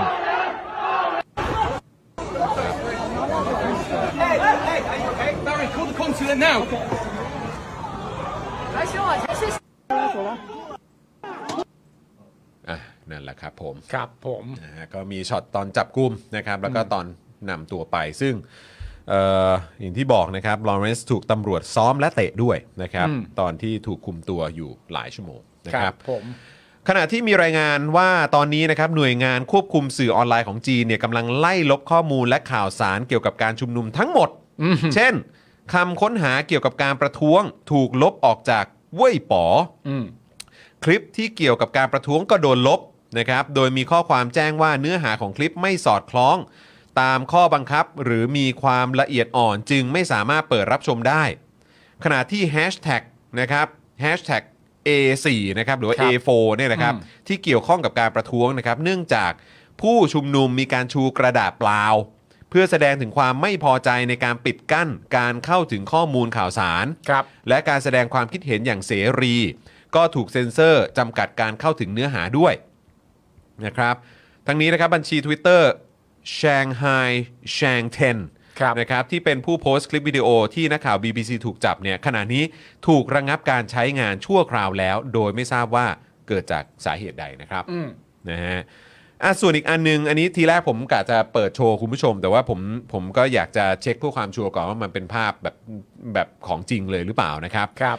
คือนอกจากการเซ็นเซอร์เนื้อหาเกี่ยวกับการประท้วงแล้วเนี่ยก็มีรายงานด้วยนะครับว่าสถานีโทรทัศน์ CCTV Sport ของทางการจีน ที่ถ่ายทอดการแข่งขันฟุตบอลโลก ได้ตัดภาพการถ่ายทอดสดบางส่วน ที่กล้องซูมไปยังผู้ชมที่ไม่สวมหน้ากากในระยะใกล้ ไม่ให้ออกอากาศครับ และเลือกใช้ภาพผู้เล่น เจ้าหน้าที่หรือตัวสนามออกอากาศแทน เพราะเกรงว่าจะกระทบมาตรการควบคุมโรคของจีน โดยเมื่อวานนี้นะครับเพียงวันเดียวนะครับจีนนะฮะเขาแจ้งว่าพบผู้ติดเชื้อรายใหม่ถึง 4,347 คนครับ ครับผม นะฮะอันนี้ แต่เรื่อง ก็ ประเด็นการถ่ายทอดฟุตบอลโลกนี่เดี๋ยว มันใช่ใช่ไหม ก็อยากเฟิร์มอีกที อยากเฟิร์มเหมือนกัน แต่ถ้าคุณผู้ชมเห็นภาพคุณผู้ชมจะแบบ ใช่ โอ้ คือภาพที่เรา คือ ดู จริ เนี่ ง ย ๆ เราเห็นกันแล้วครับ อ่า เราเห็นกันแล้ว แต่ว่าผมก็แบบเอออยากอยากเช็คเพื่อความชัวร์อีกที เดี๋ยวถ้าเกิดว่าคอนเฟิร์มแล้วเดี๋ยวจะเอามาให้ดูอีกที ใช่ คบ เพราะมันเป็นการเทียบภาพจอบนล่างแบบเฟรมต่อเฟรมว่าทั่วโลกเขาดูอะไรกัน ตอนเวลาเดียวกันอะ เวลาเดียวกัน เออ แล้วก็เลือกเลือกใช้ภาพในจังหวะเดียวกันที่ไม่เหมือนกัน เออ สมมุติว่าภาพข้างบนมีการถ่ายทอดประเด็นว่ากองเชียร์กำลังเชียร์อยู่เฮ้ อืม แบบไม่ใส่หน้ากากในสนามนะฮะ เออ ของทางฝั่งถ้าเป็นจริงก็คือของทางฝั่งจีนก็เป็นภาพสนาม ภาพโค้ชภาพนักเตะ ภาพนักฟุตบอล คือคือถ้าเป็นอย่างนั้นเนี่ยก็คือว่า คนที่ดูอยู่ที่จีนเนี่ยจะไม่เห็นฝั่งคนดูเลยอะ ใช่ คือเห็นแค่เฉพาะแบบว่าตรงซุ้มมานั่งตัวสำรอง อืม กับโค้ช ใช่ กับพวกเอ่อเขาเรียกอะไรกรรมการข้าง ใช่ สนามใช่ไหมฮะแล้วก็ตัดมาอีกทีก็จะเป็นนักบอลในสนามอย่างเดียวเลย ใช่ นะครับคือจะไม่เห็นบรรยากาศแบบการเชียร์ใน การเชีย ส ร์ นม ฟุตบอล เ โดยไร้หน้ากากนะ ใช่ ฮะ ครับผม ครับ เออนะฮะอ่ะคราวนี้มาที่เอ่อไต้หวันบ้างสิ ครับผม ครับผม เดี๋ยวนะทางไต้หวัน ครับ ทางไต้หวันทางไต้หวัน อ่านี่ไง นี่ เยอืมครับผม ส่วนข่าวต่างประเทศอีกหนึ่งข่าวนะครับ ก็คือข่าวที่ใช่อิงเหวินนะครับ ประธานาธิบดีไต้หวันนะครับ ประกาศลาออกจากตำแหน่งไปแล้ว อืมหัวหน้าพัก หัวหน้าพัก เออลาออกจากตำแหน่งหัวหน้าพัก อาจจะแหน่งหัวหน้าพักประชาธิปไตยก้าวหน้านะครับ ครับ หลังจากพักเนี่ยนะครับพ่ายแพ้ในการเลือกตั้งท้องถิ่น ที่มีขึ้นเมื่อวันที่ 26 พฤศจิกายนที่ผ่านมา ครับ ซึ่งเป็นการเลือกตั้งนายกเทศมนตรี ประธานองค์กรปกครองระดับเขต และสมาชิกสภาท้องถิ่นนะครับ โดยพักที่ชนะการเลือกตั้งมากที่สุดก็คือพักก๊กมินตั๋ง ครับผม นะครับผมซึ่งเป็นพักฝ่ายค้านในปัจจุบันที่มีความใกล้ชิดกับจีน อุ้ยเอาละครับ ทั้งนี้นะครับสำนักงานคณะกรรมการเลือกตั้งไต้หวันนะครับ เปิดเผยว่าในการเลือกตั้งผู้นำระดับท้องถิ่นเอ่อ21 เก้าอี้นะครับ เมื่อวันเสาร์เนี่ยพักของก๊กมินตั๋งเนี่ยได้ไป 13 ที่นั่ง อืม รวมถึงได้ชัยชนะที่ไทเปด้วย อืม นะครับผมขณะที่พักประชาธิปไตยก้าวหน้านะครับ ได้ไปเพียง 5 ที่นั่ง ครับผม นะครับผม ส่วนพักประชาชนไต้หวันเนี่ยได้หนึ่งที่นั่ง และอีกสองที่นั่งเนี่ยเป็นของผู้สมัครอิสระนะครับ ครับ โดยที่ใช่อิงเหวินนะครับ ซึ่งอยู่ในตำแหน่งประธานาธิบดีเป็นสมัยที่2นะฮะจะดำรงตำแหน่งต่อไปจนครบวาระ แต่ไม่สามารถลงชิงเก้าอี้ประธานาธิบดีได้อีกครั้ง เนื่องจากข้อจำกัดเรื่องวาระการดำรงตำแหน่งที่กำหนดไว้ว่าไม่ให้เกิน 2 สมัยหรือ 8 ปีนะฮะ เออเช็คดีแล้วหรือยังฮะ ฮะ ได้ได้เช็คกับทาง เออทางไต้หวันมีสารรัฐธรรมนูนไหมฮะ เอ่อเอาทำทำตัวอย่างนี้ก็ได้เนี่ยฮะทำตัวว่าฉันเชื่อฟังกฎหมาย เอ อะไร ออะไรอ เงี้ย ย่างเงี้ยเคารพกฎหมายอ่ะ เอออย่าเพิ่งไปยอมอย่างนั้นดิ ฮะ อย่าเพิ่งไปยอมอย่างนั้นดิ แม่ เข้าใจว่าเจตนารมณ์มันถูกเขียนไว้ว่าอะไร พนักท่านใช่ เออ ไม่น่าเลยอืม ใช่ อย่าไปทำตัวมีของเล่นเยอะดิวันๆอยากเล่นลิ้นบ้างก็ได้ เออ เอ โอ้ อ โหย ทำไปสิ แม่ ทำไปนะครับผม โอ้ แล้วก็ไต้หวันเนี่ยก็จะมีการเลือกตั้งประธานาธิบดีคนใหม่ในปี 2024 นะเว้ย ครับผม 2024 นะครับผม ครับ ไม่ให้เกิน 2 สมัยหรือ 8 ปี ฮะ เช็คดี ๆ เช็คดีๆ มัน แต่จริงๆ อาจจะไม่เป็นอย่างที่คุณคิดก็ได้ มันอาจจะมีเวในการแก้รัฐธรรมนูนได้นะ เออ เอออาจ ใช่ จะมีเวในการแก้รัฐธรรมนูนได้ ใช่ เออเอ๊ะเขามีสวไหม ไม่ไม่ไม่แน่ ไม่แต่จริง ๆ อย่างที่บอกลองลองลองพรีเซนต์ตัวเอง ล ก่อน องหน่อยนะ ลองพรีเซนต์ตัวเองว่า เออ ฉันเป็นคนเคารพกฎหมายบ้านเมือง เอออะไรอย่างเงี้ย เออ เพราะฉะนั้นฉันจะไม่ทำอะไรทั้งนั้น ถ้ากฎหมายบ้านเมืองไม่ตัดสินถึงแม้ว่ามันจะเขียนอยู่ตรงๆ ฉันก็จะแกล้งทำเป็นเบอร์เบอร์ๆไม่รู้เรื่องลองลองดู อะไรอย่างเงี้ย ลองดูก่อน ไว้นอดไว้นอด เออทำอะไรก็ได้ เออโถ ทำไปเถอะ เนอะสวดมนต์ทุกวัน เออสมมติว่าวางพูดได้เลย แค่สวดมนต์ทุกวันก็เนี่ยแหละ เป็นคนดีแล้ว ใช่ อืมนะ มีปะล่ะไต้หวันมีคอนเวิร์ตปะล่ะ ครับ แต่มันจริงนะฮะคุณผู้ชม ใช่ ว่าเก่งไม่กลัวกลัวคนหน้าด้านนะฮะ ใช่ ค อะ รับผม มันน่ากลัวมันน่ากลัวน่ามันเรื่องใหญ่อะเก่งไม่ว่านะฮะ เก่งไม่ว่าเลย อย่างที่สุภาษิตไทยได้สอนไว้ ครั นะ บ เก่งไม่ว่าแต่อย่าหน้าด้าน เก่งไม่ว่าแต่อย่าหน้าด้านเนี่ยไอ้เก่งอะรู้ว่ามันเก่งมันเก่งได้รู้ว่ามันเก่งได้ เออ เออ แต่ประเด็นคือถ้าเก่งอะ เออ แล้วเข้ามาอย่างไม่ถูกต้องเนี่ย เออ มันก็ไม่ได้นะ อ่า เพราะถ้าเรายอมรับการเก่งที่เข้ามาอย่างไม่ถูกต้องเนี่ย เพราะอันนั้นมันคือโกงครับ นั่นมันคือโกงฮะ ครับผม เก่งนั่นก็แปลว่าโกง ครับ แล้วถ้าคุณยอมรับอันนี้เสร็จเรียบร้อยนั่นแปลว่าคุณก็ต้องยอมรับการโกงในรูปแบบอื่นด้วย อืม กฎกติกามันก็ต้องชัดเจน ครับ แต่คนบางคนแม่ง ครับ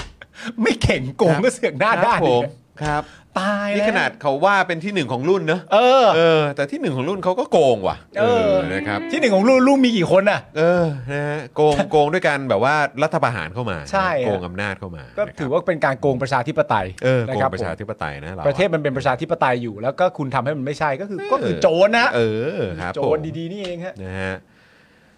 อ่ะมีข่าวโอ้เพิ่งเห็นคุณอาร์ตเอกรัตน์นะครับ ครับ นะช่วงนี้ผมตามคุณอาร์ตบ่อยนะครับ ฮะ คุณอาร์ตโพสต์ว่า ม้าออนภาแถลง 30 พอยบ่าย ประเด็นกินปูใช่ไหม 3 น่าจะอันนั้นนะ ประเด็นกินปูใช่ไหม อืมครับผม เออแล้วเห็นแบบแชร์กันใหญ่โตเลยแบบว่าอารมณ์เหมือนประมาณแบบรู้สึกว่ามีเอ่อนักแสดงท่านนั้นอ่ะ อืม นักแสดงที่ถูกทำร้ายร่างกายอ่ะ อืม โดยการตบหน้าเนี่ยตามที่เราเห็นในคลิปเนี่ย อืม ก็เหมือนอารมณ์ประมาณแบบพูดประมาณแบบว่า ไม่อยากให้ใครไปว่าเขามากจริง ๆเขาก็ไม่ได้อะไรต่างๆ นานานั่นนู่นนี่อะไรเงี้ยก็พูดในลักษณะนี้อะไรเงี้ยแล้วเหมือนอารมณ์แบบ ชาวเน็ตหลายคนก็มาตอนนี้แล้วประมาณว่าโอ้พวกเราเตรียมหอนกันได้เลย อะไรอย่างเงี้ยแต่ในความรู้สึกผมเนี่ยผมมีความรู้สึกว่าประเด็นนี้ไม่เห็นต้องเตรียมหอนเลยนะ เออ หมายถึงว่าแม้กระทั่งตัวผู้ตบอ่ะ เออเออ กับคนตบเขาเคลียร์กันได้ เออเออเออเออ แต่ในแง่ของการวิพากษ์วิจารณ์ของประเด็นในสังคมเรื่องการทำร้ายร่างกายอะ อ่าฮะ เราไม่เห็นต้องเตรียมหอนเลย เออ ถ้าเขาจะดีกันได้ก็เรื่องของเขาดิก็ดีกันไป แต่ว่าเรามองภาพในแง่ของการบุคคลผู้หนึ่งทำร้ายร่างกายอีกบุคคลหนึ่ง อืม และเราวิพากษ์วิจารณ์ต่อให้มึงดีกัน ก็ไม่ได้แปลว่าคุณต้องกูต้องกูต้องเตรียมหอนนะมันไม่ใช่ประเด็นน่ะ อืม นะฮะ เออนี่พอดีเมื่อกี้เพิ่งเห็น พอดีเลื่อนเลื่อนลงมาครับ เลื่อนลงมาก็เห็นแบบว่า หลังจากที่เราอ่านข่าวเมื่อกี้ไปเนี่ย แต่ผมอันนี้ผมตกใจเพราะว่าไทยรัฐเขาเพิ่งลงว่า คุณนกสินใจเนี่ยโพสต์ข้อความน่าคิด อืม สะท้อนสังคมทุกวันนี้ อืม นะครับ โพสต์ว่าอะไร สังคมแย่ ตอนนี้สังคมแย่ อืม นะครับ แค่นี้เลยเหรอ แล้วผมก็แปลกใจคือเขามีการโพสต์ภาพแบบนักแสดงอาวุโสอะไรอย่างเงี้ยเออ อ่า แล้วก็แบบสะท้อนถึงแบบเรื่องความคงแบบเรื่องแย่ๆในสังคมตอนนี้มั้ง แต่ผมก็ไม่แน่ใจว่าหมายถึงสังคมไหนนะฮะอืมเพราะว่าคือที่ผ่านมา 8 ปี 9 ปีนี่สังคมไทยนี่มันยอดเยี่ยมมาก มันยอดเยี่ยมมัน มันย ส อด ด เยี่ ใส ยมมาก นะครับ ครับผม ไม่มีใครทำร้ายประชาชน ใช่ก็ นะครับ ยึด ผม ยึดเอ่อเขาเรียกว่าทำรัฐประหารเข้ามา ก็ ใช่ มายกระดับสังคมให้มาถึงจุดเนี้ยฮะครับผม ก็ตอนเนี้ยก็อย่างที่เป็นตอนเนี้ยฮะ ครับผม อ๋อ แต่เขาโพสต์ไงแล้วเหมือนมีการตอบโต้กับชาวเน็ตใช่ไหมว่าเหมือน อ๋อเหรอ อา อ รมณ์แบบ อารมณ์แบบอันนี้พูดเรื่องเอ่อให้กำลังใจในฐานะที่เป็นรุ่นน้องคนหนึ่ง อ๋อ ในฐานะที่อยู่ในวงการเดียวกัน อ๋อเหรอ แต่ประเด็นเรื่องทำร้ายร่างกายเรื่องหยาบคายอะไรต่างๆนานาเนี่ย เชื่อว่าตัวพี่เองเนี่ยเขาเอ่อรู้ดีอยู่แล้ว อ่า ซึ่งประชาชนหลายๆคนก็เข้ามาเถียงว่าไม่แน่ใจว่ารู้ดีหรือเปล่า อืม นะครับผมก็ไม่แน่ใจว่ารู้ดีหรือเปล่า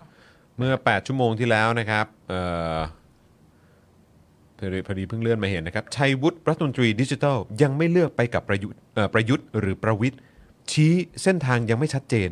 พร้อมระบุยื่นลาออก สสให้ลำดับถัดไป ขึ้นมาช่วงปลายสมัย ยันไม่เกี่ยวการเมือง สมัยก่อนๆก็ทำกันแบบนี้ แต่ลืมคิดไป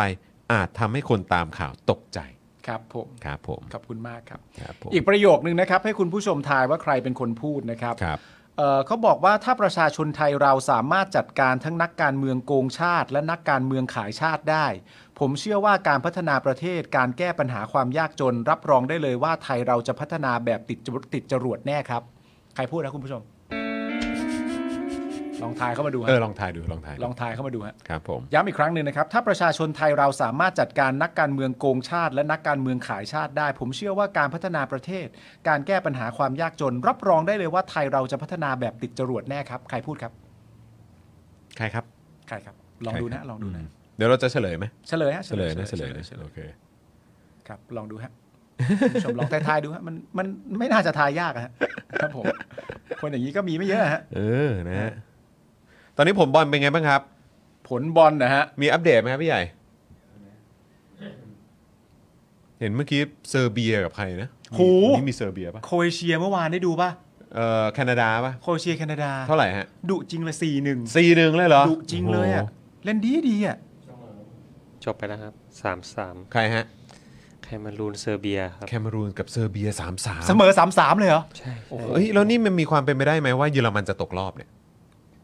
ก็จริง ๆ มันไม่ได้น่ากลัวขนาดนั้นนะ อืม เพราะนัดสุดท้ายก็คือว่าสเปนเจอกับญี่ปุ่น ใช่ แล้วก็เยอรมันเจอกับคอสตาริกา เออ แล้วถ้าเกิดว่าสเปนชนะ แล้วก็เยอรมันชนะ นี่ก็เข้ารอบแหละ อ๋อเหรอ ใช่ อ๋อ มัน โอเ มันแค่ฟังดูน่ากลัวเฉยๆว่ามีหนึ่งแต้ม และเป็นที่โหลของกลุ่มมันก็เลยฟังดูน่ากลัว แต่ถ้าถ้าเยอรมันทำตามฟอร์มตัวเองจริง แล้วชนะคอสตาริกาได้ แล้วสเปนทำตามฟอร์มตัวเองจริง ที่มีแนวโน้มว่าควรจะชนะญี่ปุ่นได้ ก็ก็ผ่านเขารอบ อ๋อโอเค แค่นั้นเอง อืมนะครับ เบลเยียมล่ะ เบลเยียมแพ้ใช่ไหม เบลเยียมแพ้แพ้ เบล มา เยี ร็อยกมโก น่าเป็นห่วงอยู่ เบลเยียมน่าเป็นห่วง น่าเป็นห่วงนะ เขาบอกว่ามีปัญหาในทีมอะไรอย่างงี้เห็น ครับผม มีปัญหาในทีมเหรอครับ ใช่ใช่ เหมือนอารมณ์แบบความเห็นอะไรอย่างเงี้ยเหรอ เอ้าโทษ คุณผู้ชมตอบถูกนะครับ คนที่พูดก็คือหัวหน้าพักไทยพักดี อ๋อครับ นะ ผ ครับ ม ผมคนนั้นนะฮะคนนั้น คุณธนนนท์บอกว่าคู่เซอร์เบียโคตรมัน เหรอฮะ โอ้โห 3-3 ลหรอ เนี่ยฮะ โอ้นะฮะสองนัดหนึ่งแต้มน่ากลัวนะ คุณเวจเจ็ตบอก ใช่ คุณ PM 2.5 บอกว่าเจ้าของวลีต้องสังกัดพรรคประชาธิปัตย์แน่นอน หรืออาจจะมีดีเอเกี่ยวข้องกัน โอ้ก็ไม่ผิดนะฮะ ก็ไม่ผิดครับ ก็ไม่ผิดนะฮะ ครับไม่ผิดครับ ครับผม ญี่ปุ่นทำโอกาสพังไปเรียบร้อย แต่จริง ๆ นะ ผมก็คุยกับพี่ใหญ่ก่อนเข้ารายการว่าก็แบบเหมือนหวังใจเชียร์ญี่ปุ่นน่ะ อืม หวังใจเชียร์ญี่ปุ่นก็อยากให้แบบว่าทีมจากเอเชียได้เข้ารอบไปอ่ะ ค นี่ รับ ไปซื้อเสื้อมาสองตัวเลยนะ โอ้ยอย่างนั้นเลยเหรอ โอ้โห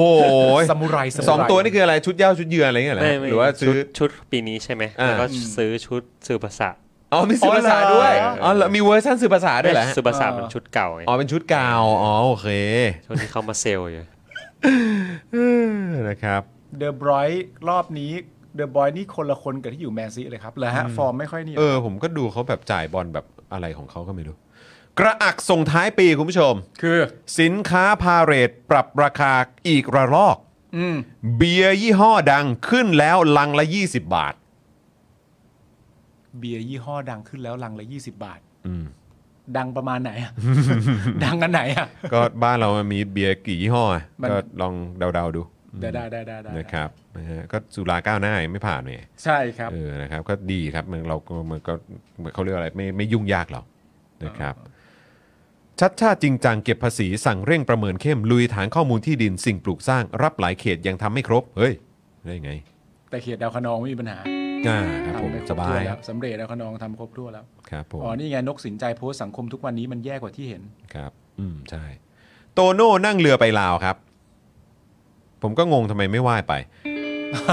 บุกคุยโรงพยาบาลหาทางช่วยเหลือขาดอุปกรณ์ทางการแพทย์อ๋อครับ ครับผม ป้ายป้ายป้ายป้าย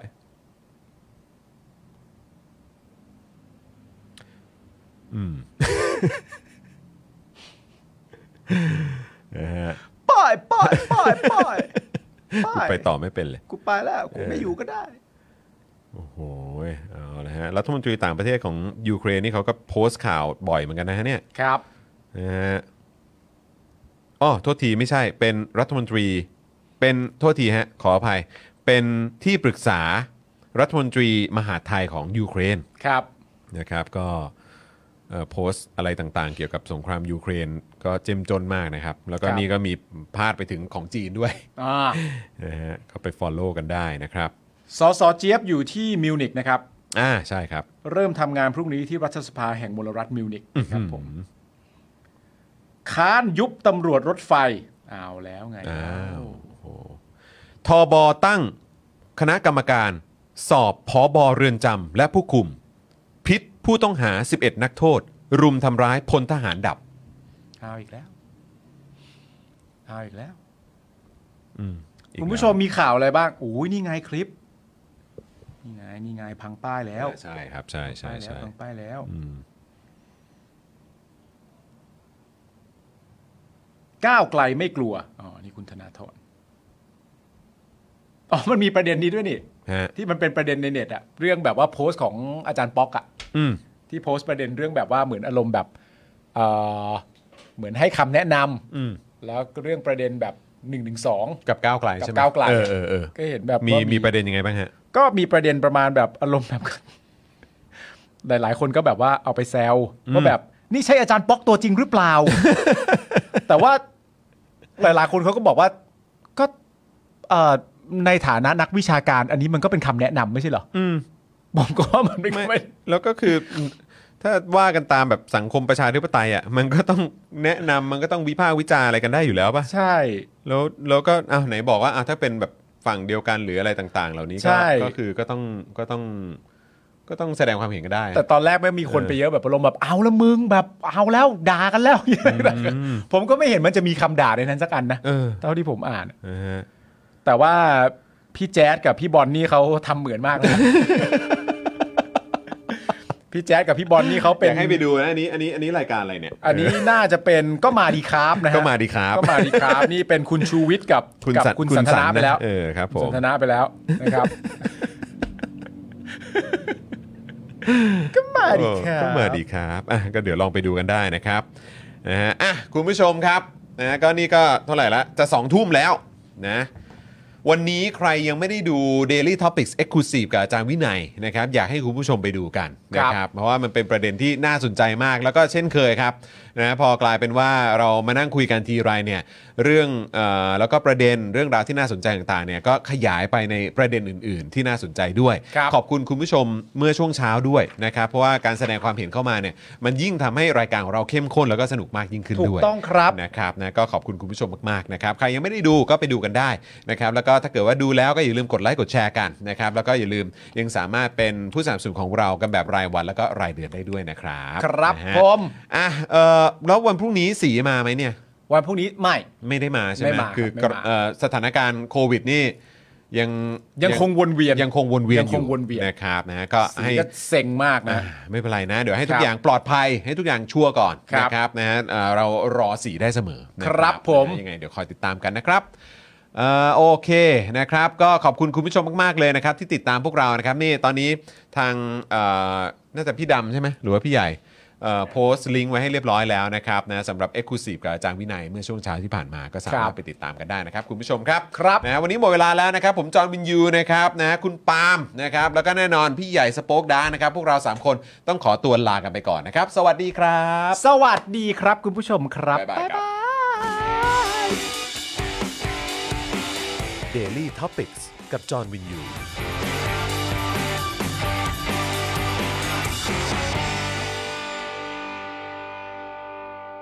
ซัพพอร์เตอร์ ซัพพอร์เตอร์ พวกเราอยากได้ซัพพอร์เตอร์ ซัพพอร์เตอร์ ซัพพอร์เตอร์ พวกเราอยากได้ซัพพอร์เตอร์ ไม่มีเงินก็ไม่เป็นไร แต่ถ้ามีเงิน สมัครซัพพอร์เตอร์ ซัพพอร์เตอร์ ซัพพอร์เตอร์ พวกเราอยากได้ซัพพอร์เตอร์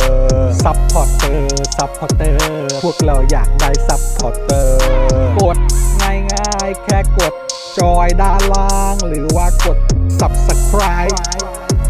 กันด้วยสมัครกันหน่อย ซัพพอร์เตอร์ ซัพพอร์เตอร์ พวกเราอยากได้ซัพพอร์เตอร์ ซัพพอร์เตอร์ ซัพพอร์เตอร์ พวกเราอยากได้ซัพพอร์เตอร์